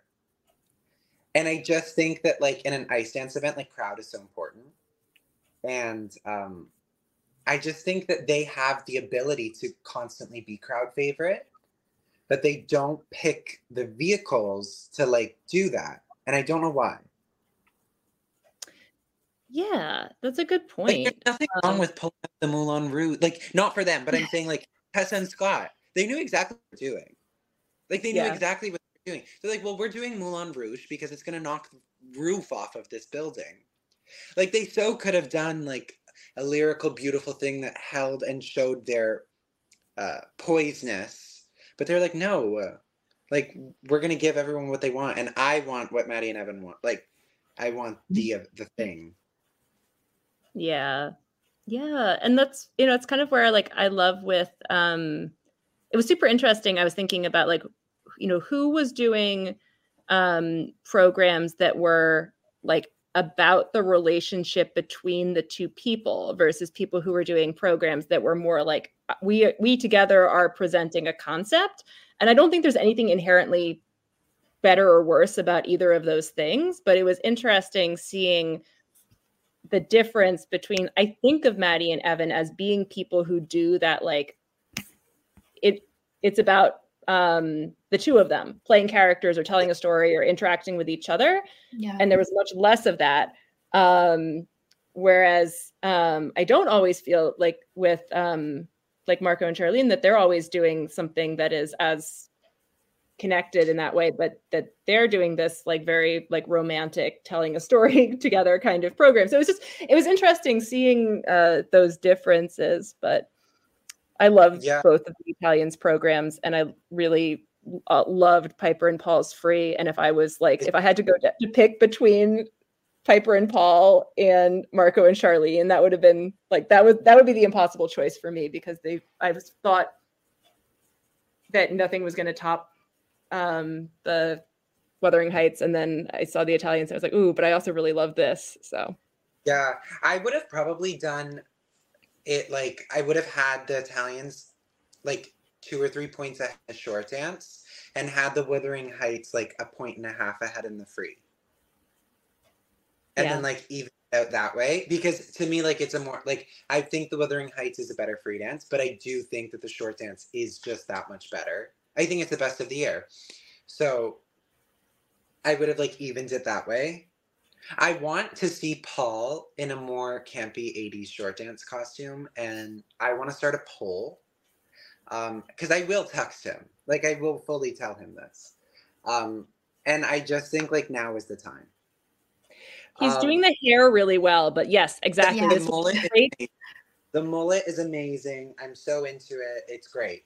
But I just think like, can he also not wear like Piper's pants? Like, can we both wear the pants? I don't know. I want it to be so ridiculous. And I think that's going to add something, but maybe that's just me. I feel the No, same way agree. about the rhythm dance that I did last year, which is where that I when I first saw it, I'm like, this is amazing, but then I'm starting to get tired of it partway through the season. So I feel like I want them to to make maybe just a costume change would be enough to make it feel exciting again. Yeah. I'm sorry, I talked over you, Azumi. No, no, no. Yeah, I just I agree. I think that program could like they could just up the level that little bit more and and make it a bit more exciting. Yeah, for sure. I do have to say that I think the Rocky program is growing on me. Um, and I know that's very controversial, but I think it's amazing. it was the only program to me in the event that I literally it ended and I was like, that was maybe 10 seconds. Like I could watch that one like again and again and again and again and again. It's so polished and it doesn't need to be because it's like Rocky, so it really they could get away with being sloppy, but they're not at all. Um, I loved it. I thought their short though was very, very for them at least. They're very big performers, and it was like they they were tired, or I don't know. They just really mailed it in, and I it, it was a missed opportunity because I think that they could have been uh, closer. I still think that they would have maintained their fourth position. Um, but I do think back to like that free dance comment. I have a big thing about stands, and for me, and it's weird because it contradicts my opinion, my my personal preference, one hundred percent. But I don't like skating when the audience is at board level because to me, you can see like you're literally looking into people's eyes when you turn and you you see the eyes moving with you. It's quite strange. But at the same time, as a viewer of an event, I love it. I want it to look like the audience is sitting on top of the ice. Like as a skater, I want them up there. I don't want to see. Like I do want to see you, but like not to the point that I'm like, oh my god, like you can see every like you can see if I have a hair out of place. But Lilah and Lewis, I think, benefit. I know that was a strange derail from the when the audience is literally boards level for them, which they're Yeah. going to be at work in Montreal. It's going to make such a drastic difference because they play right to the face, and when they like touch, they have like a whole part on the boards, and I just think like this China rink is above, and maybe like the audience isn't like that big of like a, I don't know if they're big Rocky fans, um, but I just think in Canada, with the audience being so low, it's going to like blow the roof off the whole arena. And I think it's going to be an absurd moment, especially when we're going to follow it up with three slow free dances after it. Like the event that the one that people are going to be standing for an hour is going to be the Rocky program. Like everyone's going to stand for like the Canadians because it's going to be this beautiful uh, moment but it's not gonna like the uh, like for the Rocky program, people aren't gonna be able to stop themselves. Like when they do the push-ups, which is whatever, it's growing on me. I don't care. Everyone's just gonna stand up. They're just gonna throw everything on the ice. Whatever you are have, you're just gonna throw it on the ice when they're done. Like it's gonna be a moment. I just I can feel it. That's my personal opinion. Yeah, I feel like I liked it better in. I it, it worked for me better when I saw the at, at NHK than here. Um, just in terms like energy level wise. Um, Yeah, but They're exhausted. Yeah. God, they did three in a row. Like that's Yeah. absurd. And I Yeah. spoke to Lewis about this actually a while ago. I was like, "Well, Mhm. why are you going to do nationals? Because like you really don't need to." And he was like, and maybe I misquote him. So please, nobody kill me if I misquote him, especially him. Um, I think he wants to win more national championships than Torvill and Dean. and they measured it, and if they do it right, they will. And he won't miss it because of that. so I'm pretty sure that's why they did it. Fair that enough. I love that. That's hilarious. Yeah. Oh man. So it justifies why they did it because I was like, why would you want to be most tired for the final? But I hope they take a nice big break now before Euros. Yeah, I mean, and this if this solidifies them as that, okay, so they're the they're fourth, just out of you know, there's a top three, and then there's them, Yeah, and which they're ready to go. to punt. Yeah, like I honestly, I felt like um, Laurence and um, Nikolai were the ones who maybe had the most to lose here in some ways because then they're no they're in that like fifth and then that that feels like a harder place to be in some ways because they're not the For like sure. And just because they were so so far behind, to me Yeah. it was more glaring. Um, I found they had a similar situation last year at the final where it was like, could they be the ones? And then they were like, nope, actually, we're gonna we're gonna stay right here, thanks. Um, and I'd be interested because their programs are an example of ones that started the season and I was in love with. And now I'm like so so. I feel like everyone's making all these like big changes because like more people had programs that were a bit on the fence. And they were like, no, we've got like these hits and yeah. I don't know. I don't I, think I'm they're curious dance, but that's because it's to me- personal taste. But yeah, Yeah. I find they're they're looking a little close to Marjo and Zach. well, and they were scored so closely here. I mean, I think that's going to be super interesting for them at nationals to see does that Yeah. like settle them? Like, does everyone kind kind of settled into a nice one, two, three there, or what happens like with that Yeah. That would be interesting. Yeah. I don't know. I'd love to see it like it's not gonna happen. It's pro- it's done. Like everyone knows the result. But I would love to see like a surprise. and it's tough because i really i really liked them and i really liked their programs last year and i felt like they stood out and had a very they seemed really different um and this year i don't know something about this free dance doesn't seem like it is um letting them play to their strengths um or feel as much like they had this sense of sometimes of i think of being like you know we are the adults in the field we are doing our own thing that's different than other people's thing and i don't and i'm just not getting that um from them this year the same way and but it is what it is yeah, no, for sure. Yeah. It's quite Um, interesting. Anything else we want to say about dance you got that there I think. and then we can circle back to I I Um, had um Marjorie and Zach were robbed, and I do stand by that a bit with their scores. yes yep I think that they were like placed correct, but it marked unfairly. Yeah. Yeah, that's it. Yeah, I agree. Because I think you could you could almost predict the order. I think bronze was a bit sort of up, but you knew them coming in for their first final, they were going to be low. I just think that, like you said, their scores were yeah Yeah, we'll Mark. see. Well, I mean, they won't have to worry. Canadian nationals will they will get a um, they will get a generous serving, um, as all national championships typically go, except Korea apparently, um, and maybe Japan. Japan also likes to mark really harshly their skaters, which I'm like, why? Give them give them a ten. I don't know. Like, if Yuma skates clean, give him a ten. Like, where, where's the quad problem here? I don't see the problem.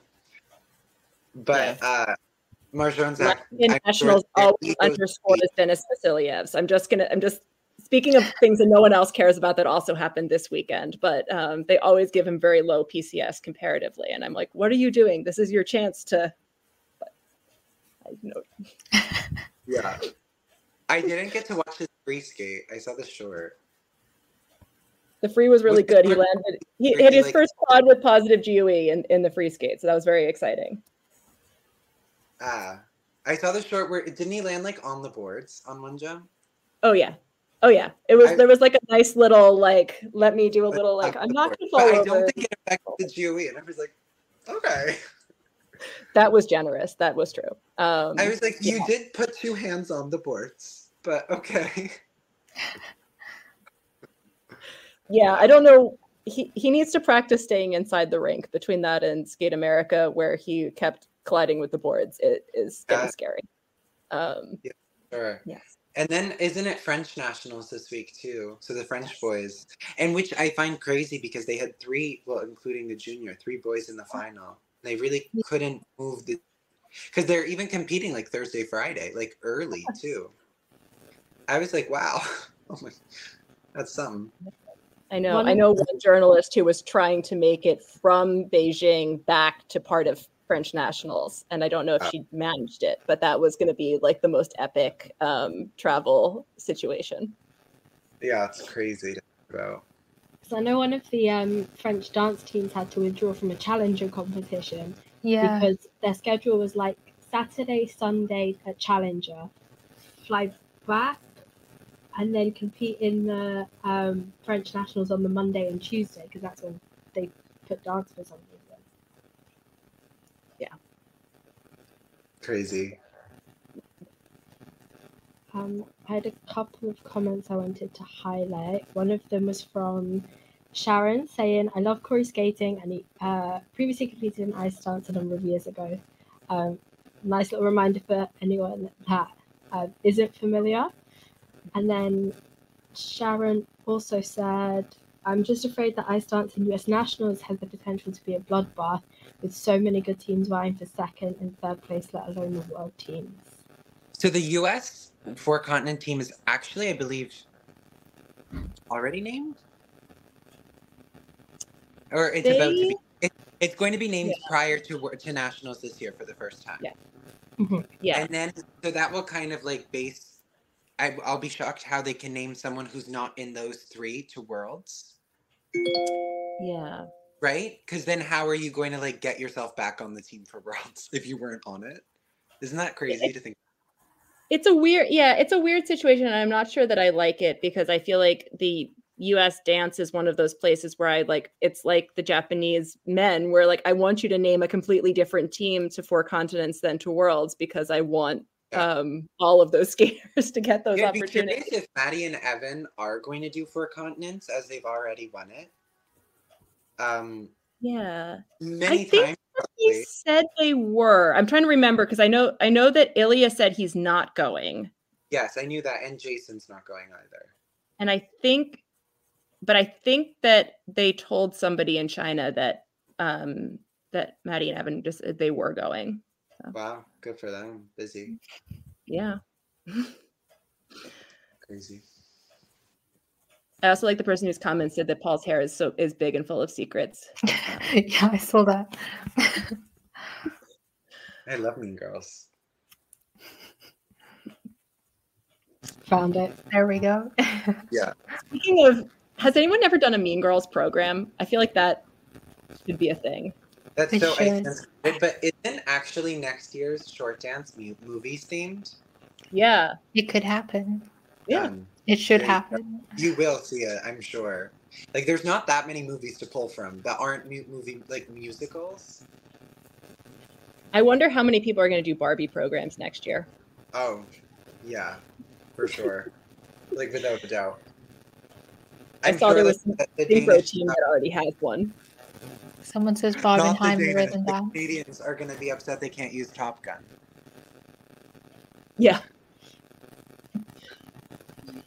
We should talk about pairs. I have to run quickly, but in my one comment about pairs, I just I think the Italians won, and I think everyone kind of watching would agree with that comment. I think that they were just like above and beyond good, and like I think the Germans did a great job. But if you watch them in stark contrast against each other, I think they did things were hmm. exceptional. Yeah. yeah, I think people said that as well. Yeah. So it makes for a good world championships. So I'm interested to see with also the Georgians gonna do senior, like and perhaps the Japanese. I don't know if they are they competing this year. I don't know not because they Well, did withdraw. I don't national- know. Yeah, I don't know if what I mean they they could, should be able to get sent without going to nationals, but I don't. I think it'll just depend on if they're healthy. Um, Yeah. But that's Well, tough it'll be interesting because if there's that available gold, it'll a lot of the, of the skaters are gonna because going for a medal and going for the gold is a very different approach. I think. Yeah, yeah, definitely. And I really felt like the Italians, the difference with their PCS, it just they're so much stronger um, and so much just more interesting And to watch. them live, they're so good. Like, wow. I'm gonna see them tomorrow. So Bef- before you leave, we have one question. Um, if you were still on Ice Dancer, what would your your choice for 80s rhythm dance have been? you know what's so funny? I had a conversation about this with I don't remember who, and I was like, and it was something that someone did do, um, but then they scrapped it. I would have done "Straight Up" by Paula Abdul. Caroline and Michael? Yes, they did it. I would have done that with Cold Hearted Snake, which I think is what they did. I, I don't I never saw it, but I remember when I saw that rhythm, I was like, oh, that's good. Or I noticed that nobody did ABBA. I know ABBA's very 70s, but they do have songs that came out in the 80s that are very good. And I think that that could have been like wild to do. I also don't think that anyone really did, like any of the super pop teams did Madonna like to the level that I wanted Madonna. Like I wanted like the fishnets and the hair and like the like I really wanted the Madonna. Um, the Finnish team were the only ones that really did like a Madonna program like that. Um, Yeah. like them. But you're right. No, they're not one of the top teams. yeah, I, I I- I was just I wanted like Maddie and Evan to do it. Yeah. I like I wanted like one of like the one, two, or three to be like we're doing Madonna, like with Yeah. the mole, the lipstick, and the yeah. I would have done it all, but um, those were the ones that I was like, oh, someone needs to do this. But now, you know what? All I want for a rhythm dance is like a waltz. That's all I'm begging for. No more movies or or tea time or uh, uh, Broadway. No, no, no. Nobody wants that. No 80s, no 70s, no none of this. No. I always I- thought they were going to save movies for the Olympics. Honestly, like I don't now. I can't imagine like where they go from here. Yeah, we're getting real niche. Like, Uh, but anyways, I have to go. good But it was for national incredible. Sport. We'll be rooting so for you. Aw, thank you so much. Thank you for your time again. Uh, so I'll throw up heads. Yes. So we had uh, Minerva Fabienne Hase and Nikita Volodin in first, Sara Conti, Niccolò Macii second, and Deanna Stellato Dudek and Maxime Deschamps third. Um, and yeah, I think you could argue one and two a couple of different ways. Um, I thought this was fair, but I'm glad to see that Sara and Niccolò are um, on the on the rise. Um, and um, I was sorry for. Uh, in some ways, I think this is a little tough for Deanna and Max, who were on such a sort of hot streak early in the season, to then not like they looked like they were going to be like, oh, we're favorites for world title, and now it's like they're definitely still in it, Yeah. but um, that was a little harder to see, and it just makes me think about like there's such an advantage to being the underdog. I feel like in this field that um, the um, like that's where you get um, Minerva and Nikita doing so well right now, and it's like they don't have anything to lose; they're just great. And then everyone else is like had their moment of being like, "Oh, we're the you know the new team that people aren't expecting like either earlier in the season or last year," and so it's like they're a little have a little more to um, fight for. But um, I actually thought this was an overall a strong event, and I was kind of nervous going in that this was going to be, you know, everyone was going to push and that we were going to see a tough um, event. But I thought this was actually a really good um, field, and that they were. Um, I was glad to see that um, my uh, favorites, the other Italian team, Rebecca and Filippo, um, managed to land all of their jumps. Not always Yeah. well, but they managed them, and so that upward that upward trajectory makes me very happy. Um, they have absolutely fantastic lifts, and um, I really want them to stay in the fight. Um, like I enjoy I enjoy all of the Italian teams. Like speaking of that sort of internal fight, and like I, but I um, I really feel like that um, Philo and Rebecca have this like really um, have a really special. Um, well, they're they're great, and so I want them Yeah. to not get left behind because of the jumps. So I'm was very pleased to see that they were, seem to be making progress. Yeah, and I think this sets us up really strongly for, I don't know, things like Euros and Worlds. Um, and I'd be interested to see how these teams do, um, you know, how they will skate at Worlds and go against each other. And especially with Minerva and Nikita, you know, you saying they were sort of underdogs um, coming into this competition. Now they're basically undefeated, and I don't. i I'd be interested to see how that pressure also plays into things like Worlds. Um, they seem to be very solid and very strong, but um, I wonder if they can just keep that momentum going for the rest of the season. Yeah, I mean, especially given that they were injured, the fact that they've been so consistent is really yeah. impressive. Um, and I thought it was a shame for um, Lia and Trennt, um, who I think were are a much stronger team than they were kind of showing here. Um, but they'll have hopefully have some time to get their get themselves a little back together.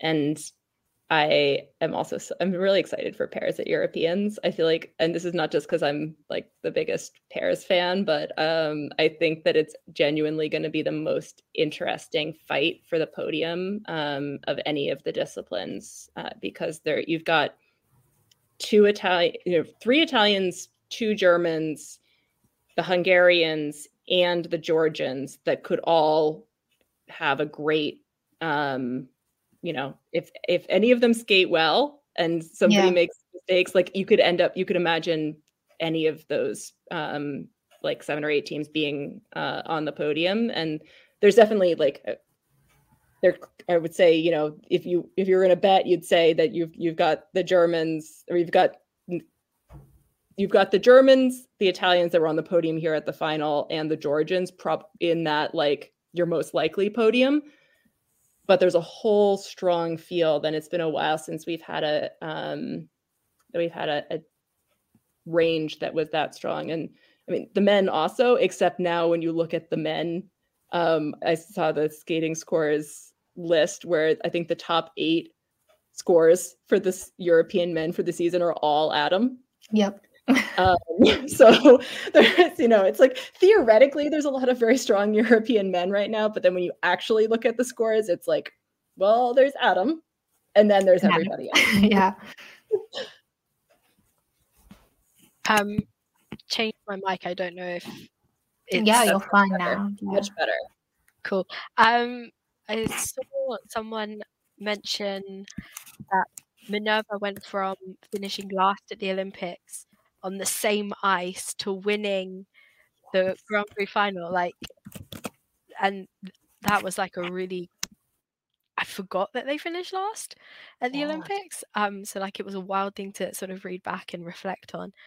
Um, but it was just like goes to show how one thing can really hinder like a, a tiny thing. I think um Nolan was had COVID yeah or was ill and they couldn't practice and had to miss the team event um so yeah, I think it was the team event then meant that the Germans didn't place in the top eight, which then meant the whole team lost funding. So like that like whole scenario is was just so painful. So I was very happy for her. Like I she just seems like to be thriving right now, and that was really nice.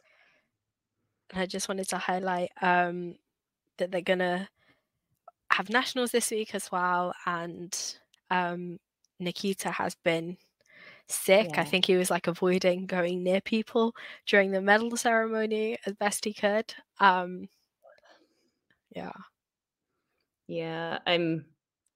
I'm really excited to see them in person because they're the of all of these teams. Um, well, like obviously the um, the Georgians I haven't seen together either, but the um, but I haven't seen um, Minerva and Nikita in, in, person yet, and I'm really interested to see how they um, how they compare like that. Um, yeah, and I thought the Hungarians had a you know had some mistakes here, but um, they're really growing on me. I think they have um, really nice nice qualities. Um, do we want to so we have fantasy results left. So if you stuck around for two hours for that, thank you. Um, I know it's super late for Azumi as well, so we'll try and speed up a little bit. Um, do we want to quickly run through some junior podiums and like really quick thoughts as well? Because there were some pretty Yeah. incredible. Um, speed run through juniors. I definitely have thoughts, but uh, I also love Laura. That's really good to know that the German um, media actually broadcast the pairs event and that the winning is giving some attention. I'm really glad to hear that. Oh, that is really nice. Um, so we'll do speed run through of juniors, um, and maybe we'll get to like a junior recap or something on our website as well. Um, so junior women, uh, gold medal was Oh no, Sarah froze. Oh no. Should I just say them instead? I'll just say them instead. Um, gold went to Mao Shimada, second Jia Shin of South Korea, um, and then third is Rena Uezono from Japan. am I am I back? You're back. You are back. I had I had looked up name pronunciations. I was so like excited and then I froze. Um, no. um, quick like impressions on the podium.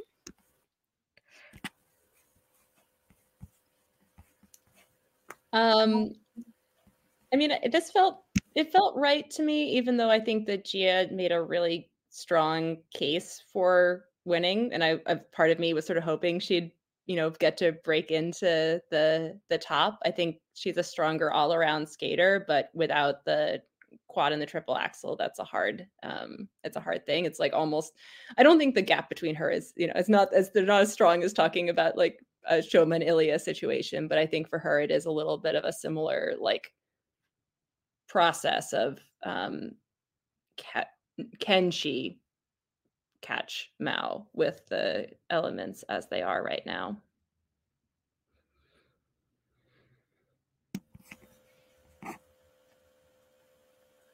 Yeah, someone saying triple axel quad toe from Shimada was very nice.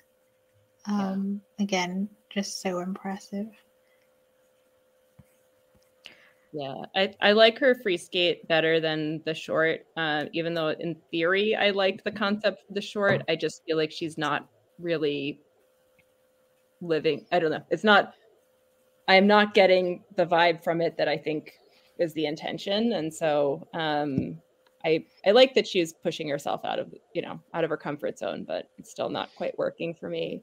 Um, I love Rena. Like she's becoming. I think she's definitely my favorite of the juniors right now, and um, I'm so excited to see her in the future as well. Um, I think she has such great musicality for a, especially like for a 13 year old. Like it's just mind blowing to me how good she is at her age, and um, she her jumps look big and strong. Like they're not always clean, but she I think has um, she's got just so much to build from. So I was very happy to see um, her be able to get on the podium here.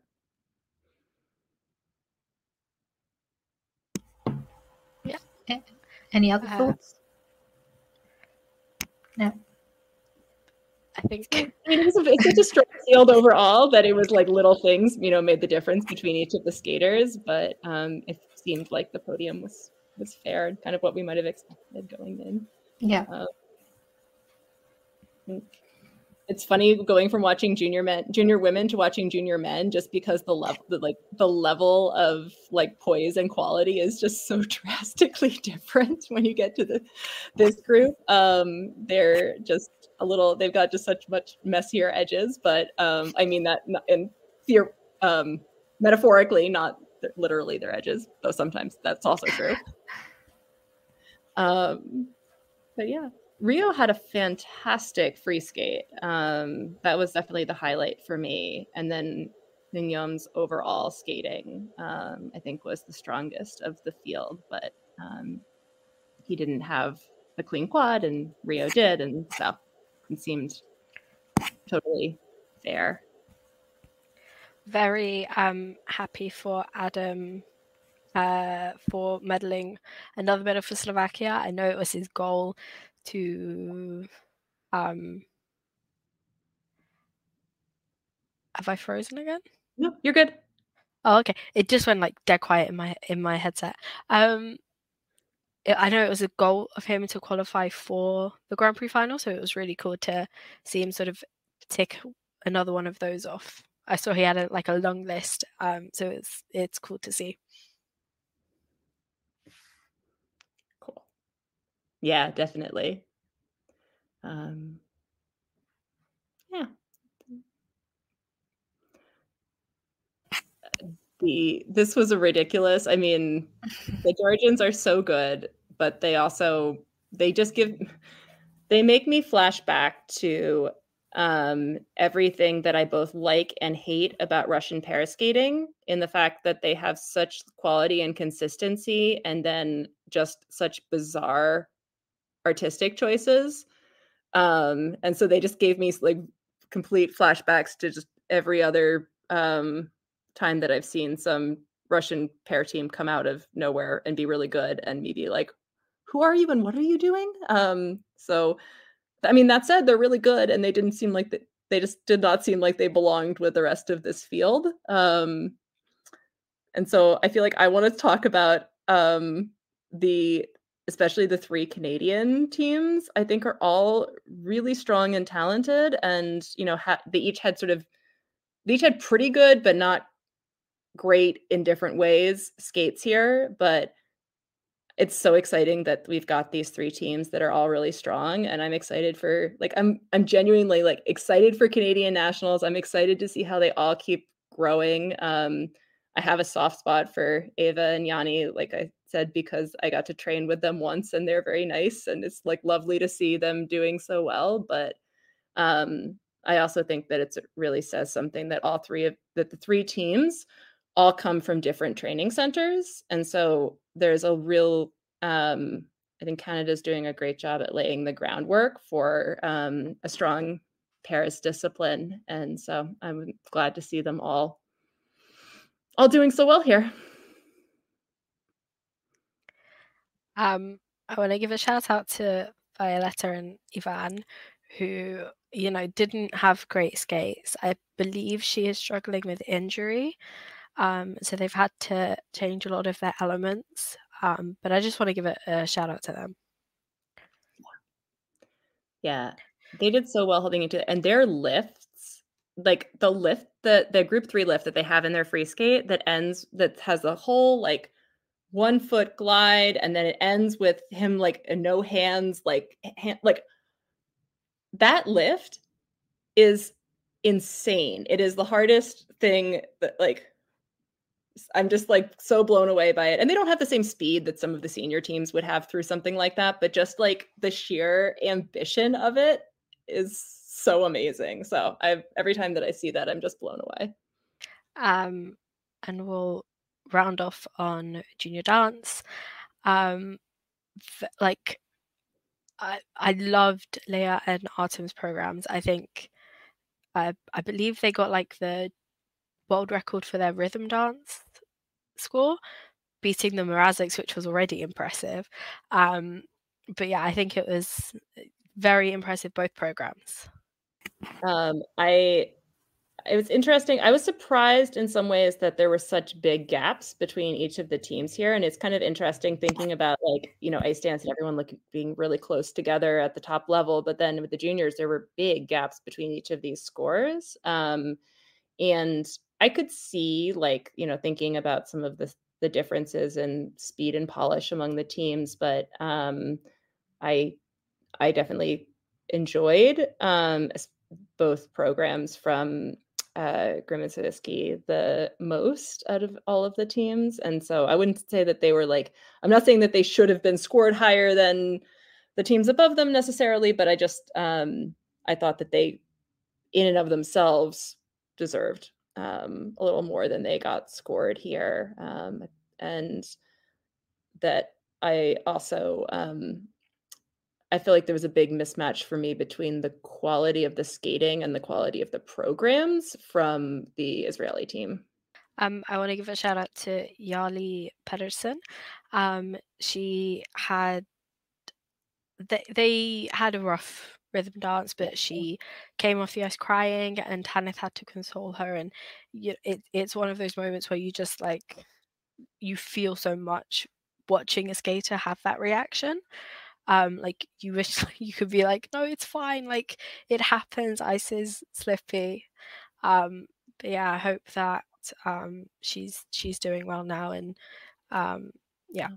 Yeah, they came, and I thought that she did a great job to come back strongly in the with the free skate, and um, did not look like she was holding anything back there. So I was glad for glad for her for that, and um, the who am I? Who are I just feel like I've just forgotten the team, and now I'm like trying to mentally go through my list because there was somebody else that I wanted to, to give a shout out to, and now it's totally escaping me. But um, it's okay.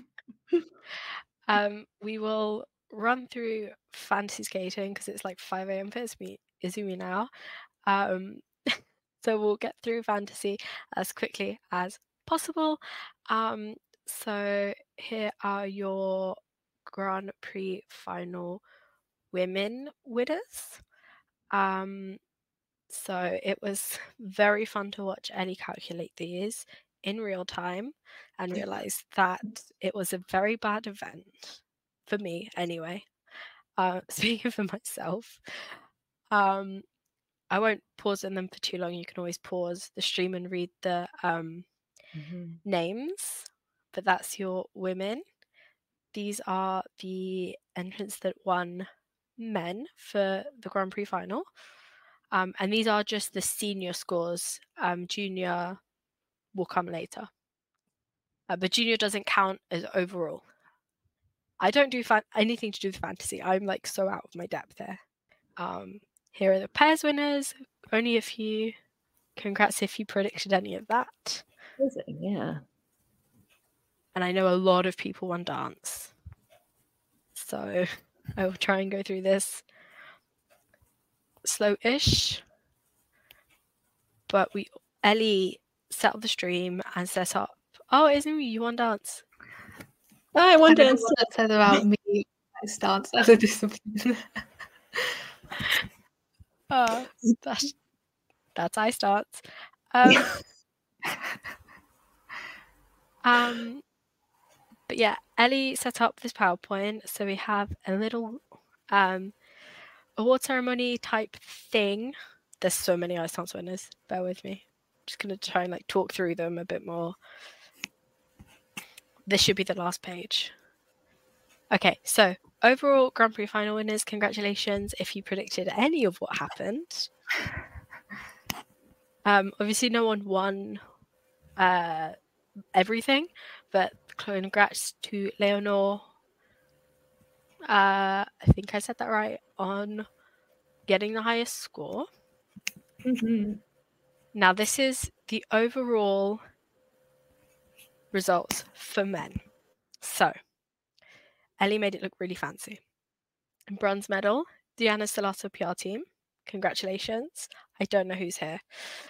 Um, in Silver, Never Ending 3A John's version. And Eigenvalue, congratulations on winning the men's fantasy skating. Um, and he's the top 10, but I'm going to skip through that. Um, fantasy skating for women, congratulations, quadruple loops on bronze. Step on Me, silver. And Delusion Spins in gold. Very nice and then again top 10 for women.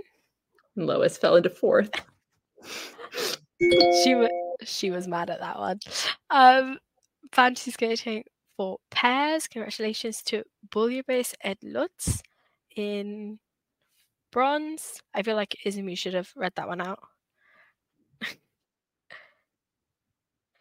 Um silver grimsab future world champions. I agree and in gold, Cranstonets for pairs. So congratulations again. And the top nine-ish number top top few people. Congratulations. And then ice dance. Several Bros World Domination. Congratulations on bronze. It's very funny seeing people like name their teams after one discipline and win another. Yeah, I'm not seeing any matches so far, which is really funny. Yeah. Uh, Kaori, three times world champion. Congratulations on silver. Robsky Raccoon, congratulations on winning ice dance. So now we have Little stands winning ice dance. Good job, everyone. so good. Stationary lift base. There we go. Yes. So now overall, I love the overall, like the fact that we had almost completely different winners for maybe co- totally completely different winners for each discipline. So good, yes. well rounded, everyone. That's true. Yeah. Congratulations to bronze medal fancy skating 2023 Sunday afternoon. I believe she was here in chat earlier. Um, silver medal delusion spins. Congratulations. And gold medal. Drum roll, please. Eigenvalue, congratulations on winning fantasy skating. Um, We've got a couple of the winners here. Yay! Good job, everyone. let me run back. Laura Rumsky Raccoon won ice dance. Uh, Natalia, I believe, is Sunday afternoon. So congratulations on winning the bronze medal overall for fantasy. Um, that is another Yeah. year of fantasy done. Um, so results will be posted in the next few days. I don't know when. That's not on me. Um, Ellie is ill and working a lot, so they'll happen soon.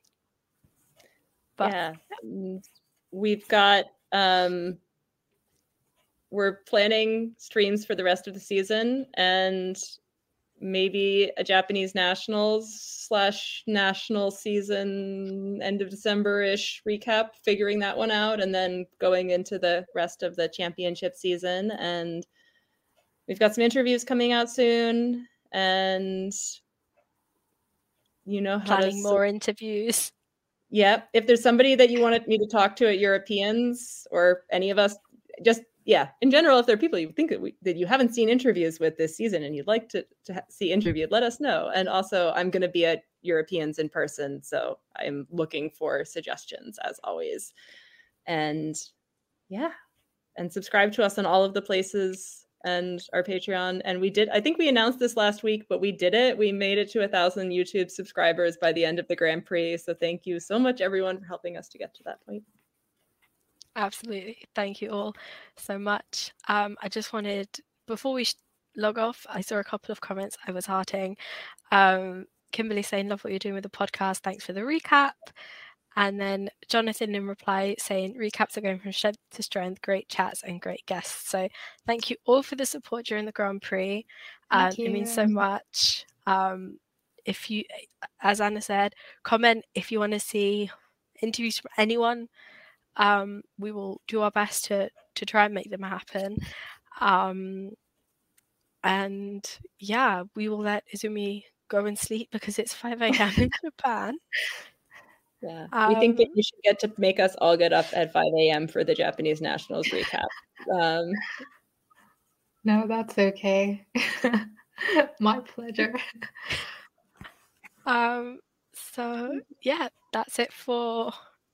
Well, we'll we'll probably try and fit in another stream sometime this month, but for the Grand Prix, that is it. Thank you, everyone, and we'll see you soon. Bye. Bye.